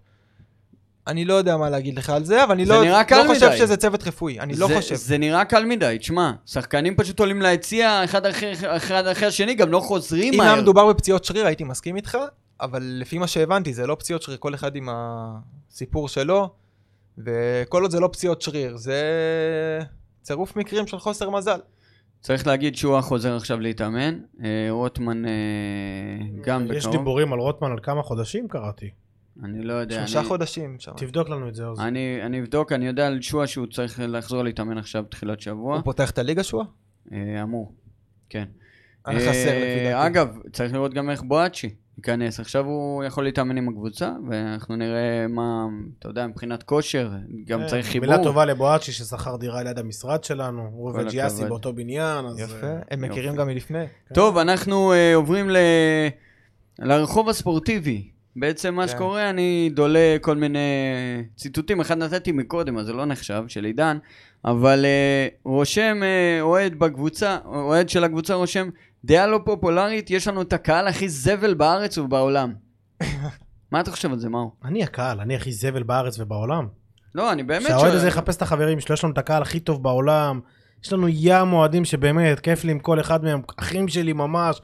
גם, אני יודע מה, סקופ, גם בתוך לה פמיליה, יש אנשים שאני מת עליהם, שהם חברים טובים, משפחה, ברור. באמת, לכל דבר. ברור. אחלה קהל יש לנו, יש לנו... אני מאוד אוהב את הקהל של ביתר. אין הרבה קהלים שמרגשים, ואני אומר את זה לא רק כאוהד ביתר, גם אנשים אחרים שאומרים את זה, שהם לא אוהדי ביתר, שאין הרבה קהלים שמרגשים וחמים כמו הקהל של ביתר. ועדיין כשאתה נכנס לפייסבוק אחרי משחק של הפסד, אז אה, אנחנו צריך אה, בכיינים. לצאת מזר לא הבין זאת, וזה משתיק את העניין. שמע, זה נוראי מה שהולך שם. היה, דיברתי עם איזה חבר, מי גורם, הרי יש איזה אגדה כזאת שמסתובבת, שיש פילוג בקהל. זה לא פילוג, נכון? יש פילוג. יש צד, זה לא פילוג, יש צד אחד בקהל. שבחר... צדדים שחושבים אחרת. כן, יש לא- פילוג בקהל. לא, זה לא פילוג. זה פילוג. זה לא נקרא פילוג. פילוג זה זה שני פילוג. צדדים נפרדים. אני יכול היום לשבת. לדבר עם מישהו מלה פמיליה, זה לא פילוג, זה צדדים שחושבים באופן שונה. אוקיי, סבבה, יש פילוג, לא משנה באמת. ואז אני אומר לו, מי, מי לדעתך גרם לפילוג? משה חורגה גרם לזה, לה פמיליה גרמו לזה, מי לדעת... הוא אומר לי משהו נכון, הוא אומר לי, בואנה, הרשתות החברתיות. בסוף, הרשתות החברתיות, כל, כל אחד מאיתנו פתאום נהיה לו, לא יודע מה, מאות חברים בפייסבוק, עוקבים בטוויטר, פה, שם, יכול לצייץ, לכתוב מה שבא לו, בלי לחשוב פעמיים, נגד ההוא, נגד זה. אין ספק שיש חלק זה אדיר לרשתות קידם את זה, ואני חושב החברתיות. שגם העולם, מעבר לרשתות החברתיות, זה לא רק העולם לבית"ר. מתקדם, גם ה... כל מה שקשור לפוליטיקלי קורקט. לפני 15-20 שנה כל אחד מאיתנו היה פה שר ואת השירים על טועמה וכל הדברים. והיום אני אומר לעצמי, זה לא נעים לי להוציא את המילים האלה, כי אני מודע פתאום לאיך אנשים מרגישים מהדברים האלה. זה יכול להישמע אה, איך שירצו להגיד, אבל בעיניי באמת היום אין מקום לגזענות. מה שלפני 15 שנה לא חשבתי ככה, והיום אני באמת לא רואה... אתה גם היית ילד קטנצ'יק, מה? הייתי, כן, בן 10. אז... אז- אבל עדיין, אנשים מבוגרים לידי גם היו שרים את זה. והיום לא, אני רואה גם, אני. גם הייתי שר, מה? זה היה מבחינתי חלק מדרך לעודד את ביתר, זה היה שיר של ביתר, אתה לא כן. התכוונת למילים, וכשאתה פתאום מ- מ- שר ומבין מה אתה שר, אז זה לא נעים. ואין לי בעיה לקלל שחקנים באופן ספציפי, רק לא על הגזע והדת שלהם. אז אנחנו לא... אה, לא מסכימים. לא מסכימים. טוב, אה, דברים פשוט לא מובנים. קומן משחק ב-5-3-2, אז למה להביא קיצוני זר? הוא לא הולך לשחק ככה, אז למה לא לתרגל את המערך שתשחק איתו? דבר ראשון, אנחנו לא יודעים איך הוא ישחק. יכול להיות שנראה בליגה 5-3-2, ראינו אתמול 5-4-1, ראינו גם 4-4-1-1, 4-2-3-1, 4-3-3, הוא מנסה ובודק הכל. הוא אמר לעצמו, יכול להיות שג'אסי כחלוץ שני כן יהיה טוב, זה גם לא שהוא המציא את הגלגל, ג'אסי שיחק חלוץ בעבר. הוא רצה לבדוק, הוא רצה לראות, כמו שהוא עושה עם פדידה, כמו שהוא עושה עם הרבה שחקנים אחרים, עם אה, ינקוביץ'. אין לי שום בעיה עם זה, במיוחד שזה גביע הטוטו. אני רוצה שהמאמן יגיע לתחילת הליגה, שהוא יודע בדיוק מה שהוא צריך לדעת על השחקנים. שיש לו את כל המידע שהוא רוצה לדעת, כדי שהוא יוכל לקבל את ההחלטות הכי טובות. אם זה אומר הפסדים בגביע הטוטו, אני קונה את זה כל שנה, אין לי בעיה. טוב, חברים, אנחנו מתכוננים לנוף הגליל. נוף הגליל, העולה החדשה, אחרי שעולה חדשה כבר נתנה לנו בראש. אם אנחנו נפסיד את המשחק הזה, אנחנו נסיים מקום 14 בגביע הטוטו. אני לא מדבר על אה, המקום. זה לא מעניין, זה לא לא המקום, מעניין. זה לא, אותי המהות מעניין. שלא ניצחת, זה העניין. אותי זה מעניין, זה מה? ששתי העולות החדשות נתנו לך בראש, זה מה שמעניין. אותי זה מעניין. אני לא רוצה לסיים מקום 14 בגביע הטוטו. אני זה חושב לא- שהבעיה לא זה. שאתה צריך להתחיל את העונה עם איזשהו טעם לא של... יכול להיות ש-13 ניצחון. קבוצות יותר טובות ממך. לא, לא, רגע, לא, רגע, אבל אתה לא רגע. הפסדת על יש 13. אז מה? משמעות, יש אז מה? משמעות, יש הם מש- נמצאים מעליך בטבלה. אבל יש- זה לא עובד ככה. יש משמעות סגולית לנצח את נוף הגליל ולהגיע אחרי ניצחון מול באר שבע, בטדי. אוקיי, רשם פה אחד האוהדים, לא יהיה אלף אוהדים בטדי. אני אומר לכם, יהיה יותר מחמש אלף של בית"ר. ברור. יותר מחמש מול באר שבע, גם אם נפסיד את נוף הגליל. המ- המערבי זה רוצה 5,000. התערבות? כן, סבבה, 3,000 אוהדים. נו, על כל אחד מעל 3,000, כן. אתה מקבל שקל. וואו וואו, אחי, מה אתה אבל? אני אומר לך, אחי, תכף אני אדבר על אנשים, על על התערבויות שעשו איתי והפסידו, אוקיי, אה, אתה מוכר? אז לא, מה פתאום. ושילמו? ושילמו, לא יודע, לא... אבל... הוא לא גובה, מה אכפת לך? תתערב. אה, חברים, נוף הגליל, באמת עכשיו, חייב לנצח אותם. יש, יש, חייב. עניין, יש, יש עניין משמעותי וסמלי לנצח אותם ולהגיע עם, עם ראש שקט, אחרי ניצחון, אחרי קצת שמחה. זה גם תחושת מסוגלות. כן. רגע, רגע, רגע, רגע, אני נוף יכול הגליל לנצח. באמת קבוצה חלשה. לא יודע אם מישהו עזוב, יצא לו לראות יש להם משחקים, הרבה שחקנים משהו. ממכבי חיפה, עזוב, יש כן. להם- חלשה. יש להם מה לתת. אל, ת- אל, ת- אל, ת- אל תגיד את זה, אחי. אל תזלזל, אתה. חשבת כמה שיגמר הפועל ירושלים? חמש הוא אמר? מה הוא אמר פה? אני עדיין אומר, שש. אני שש. אמרתי, לא אמרתי חשבתי שזה אם מה שיקרה. בכל המשחקים, בכל העונה ניתן שש להפועל ירושלים, לא. בכל המפגשים זה יהיה טוב. אני גם אמרתי שנ... אני עדיין שניתן חושב חמש. שהפועל ירושלים אה, חזק מאוד בתמונת הירידה לליגת המשנה. לא מסכים. אוקיי. לא מסכים, לא יודע אם. הם ירדו. לא מסכים, אני גם לא לא יודע אם חושב אני שהם יהיו רוצה. הצלחה גדולה, אבל אני רואה אותם עושים עונת חדרה כזאת. חדרה פלייאוף עליון. לא, חדרה בעונה השנייה שלהם, נהיים קבוצת חדרה כזאת בליגה. כאילו, פלייאוף תחתון, מקום עשירי בקבוע כזה. לפני, לפני סיום, בואו ניתן קצת לרובי להתענג קצת. נראה שעידן ורד נהנה באדום. כן. תשמע, אתמול זה היה מהלך יוצא דופן ב... תן פס בנגיעה, למה מה, כל ה... עידן, דרך אגב, בוא נגיד. באמת שעידן ורד לא מעניין אותי, בסדר? באמת, אני לא, אני התגברתי עליו, אבל. לראות את כל אוהדי הפועל כן. מקללים אותו. זה כיף מאוד. תקשיב, כל... ראיתי איזה מישהו כתב ב- בטוויטר, אם אוהדי הפועל רוצים לייקים, שרק יצייצו נגד עידן ורד, הלייקים יגיעו... תשמע, נהיה קונצנזוס בין בית"ר והפועל, שהוא שחקן זבל. יהיה להם קל מאוד לאוהדי הפועל, שיהיה להם... מהר מאוד יימאס רגע, להם והם ממנו. שמחו כשהוא הגיע, כן? אה, הנה הגיע הסמל של בית"ר, הנה פה, יש להם את. השחקן, לפי דעתי, עם הפוטנציאל בין הגבוהים בארץ, בעמדה של ורד, שזה אושר דוידה, הוא שחקן, בוא נגיד אם היו מוצאים לנו trade היום על אושר דוידה, כל שחקן חוץ מזרגרי, אני לוקח ועושה את ה trade הזה. הוא שחקן מדהים, הוא משחק כנף ימין, וורד, מאז שהוא בערך בן 16 אומרים שהוא יכול לשחק מתחת לחלוץ, אני עוד לא ראיתי את זה קורה בצורה טובה, ולדעתי ורד מהר מאוד ימצא את תגיד, עצמו לא השם, עד- עדי זכרוביץ', מה אומר לך? אה, אחותי היקרה למה, למה, אני חייב להבין, לבבות אדומים. למה לבבות אדומים? זה, תשמע, זה זה לא טעות יותר מתקבל. מהמעבר של ורד להפועל. זה לא מתקבל בכלל. אז זה עדי- בושה וחרפה, עדי, ברמה שאנחנו צריכים לשקול את צעדינו. זה זה כמו השח... זה- תשמע, זה הפרת משמעת. שתדע, אני- זה דווקא היא קיבלה אור- חינוך טוב. אני מבקש אגב, ממך... אור סורק, אור סורק עולה לדין השבוע ביום רביעי לבית הדין, על ה...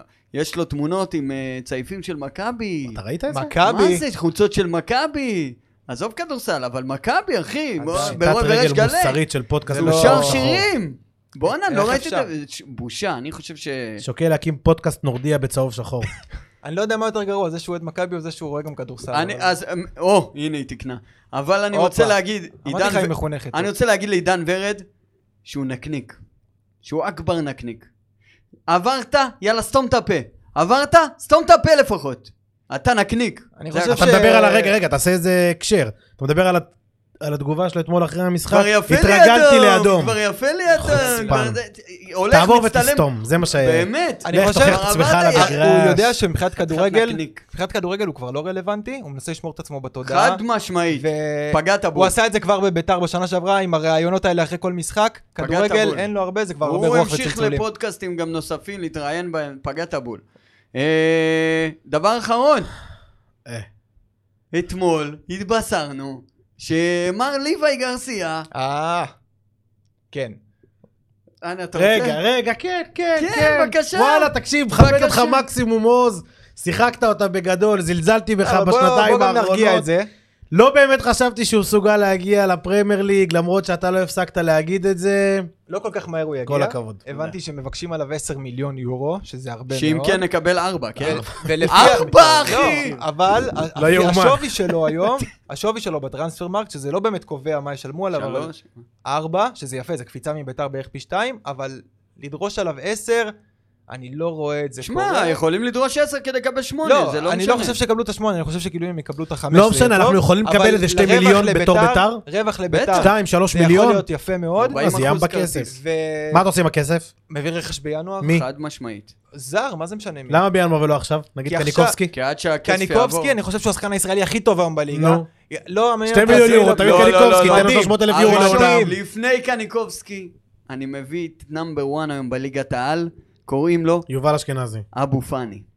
אבו פאני, אני שם אותו בנקר בטדי, לא קושר אותו עם שרשרות גבי להרכב. קניקובסקי. לא מוציא אותו. לפני... וואי, לפני- גם ו- מדהים. גם וגם. לפני קניקובסקי, מה? לפני כולם. למה גם מה, קניקובסקי. מכרת את מסי או מכרת את מה, אה, שתי גרסיה? מיליון יורו? שלוש מיליון יורו? בשתי מיליון יורו אתה לא קונה את קניקובסקי. מה יש לך? מה זה קונה? אתה לא צריך לקנות, הוא שחקן טוב, חופשי, לא? חברים, חברים. יאללה. מסר לסיום, מהו? יהיה בסדר. כל זמן שאתם איתי, יהיה בסדר. יפה. כל עוד אתם נותנים לייק על אה, מאור. אני- ראיתי נפולים אצלך, שתדע. כן. קצת קשה. אה, רועי, יאללה ביתר, מה יש רק? שתדע שרובי הבטיח לקחת אותך פרויקט פרח בטוויטר. אה, יופי, אני צריך הרבה עזרה שם, יופי. עוד לא הבנתי תקשיב, מה קורה. אני- אני אני לא בן אדם לתת עצות. אתה רוצה ממניצה תרחק מהבן אדם הזה כמו מאש. שמע, אני ש- ביקשתי ממאור עצה, תן לי משהו בטוויטר, איך לי, מה קורה פה? מה אתה עושה? מה הוא אמר לי? תעשה פרובוקציות. הבנתי לא לא לקחת עצות. תשמע, זה ליצן ברמה אחרת. טוב, אנחנו אוהבים אותך, אבל יודע. אוהבים מאוד. חברים, אני רוצה להגיד תודה רבה לכל מי שהיה איתנו. תודה רבה על 5,000 האזנות וצפיות לפרק שעבר, פרק 86, שזה סכום מטורף לפודקאסטים. יפה, ועוד גביע יפה, טוטו. יפה. יותר המאזינים. מאוהדים. אתה רואה? זה צפיות והאזנות. מטורף. תודה רבה לכם, אוהבים אתכם. נקווה שגם נוכל לראות ספונסרים בקרוב, שזה- זה גם יהיה נחמד. אם מישהו רוצה לפרסם את העסק שלו, שידבר איתנו, שידבר איתנו. אנחנו פה בשביל זה. אז חברים, תודה רבה. תודה רבה גם לך עוז. אה, תודה רבה לכם. אנחנו נתראה פה בשבוע הבא, בלי נדר. אה, הולך להיות מעניין, אני מבטיח. מקווה. ששמח. אה, האחים נקש עדיין בפוד, יש בעיה אה, קצת של אה, זמינות וקצת עם העבודה וזה, אבל הם מתים להגיע והם יגיעו. אוהבים אתכם, תודה רבה על הכל, ויאללה בית"ר. יאללה בית"ר. יאללה בית"ר. יאללה בית"ר.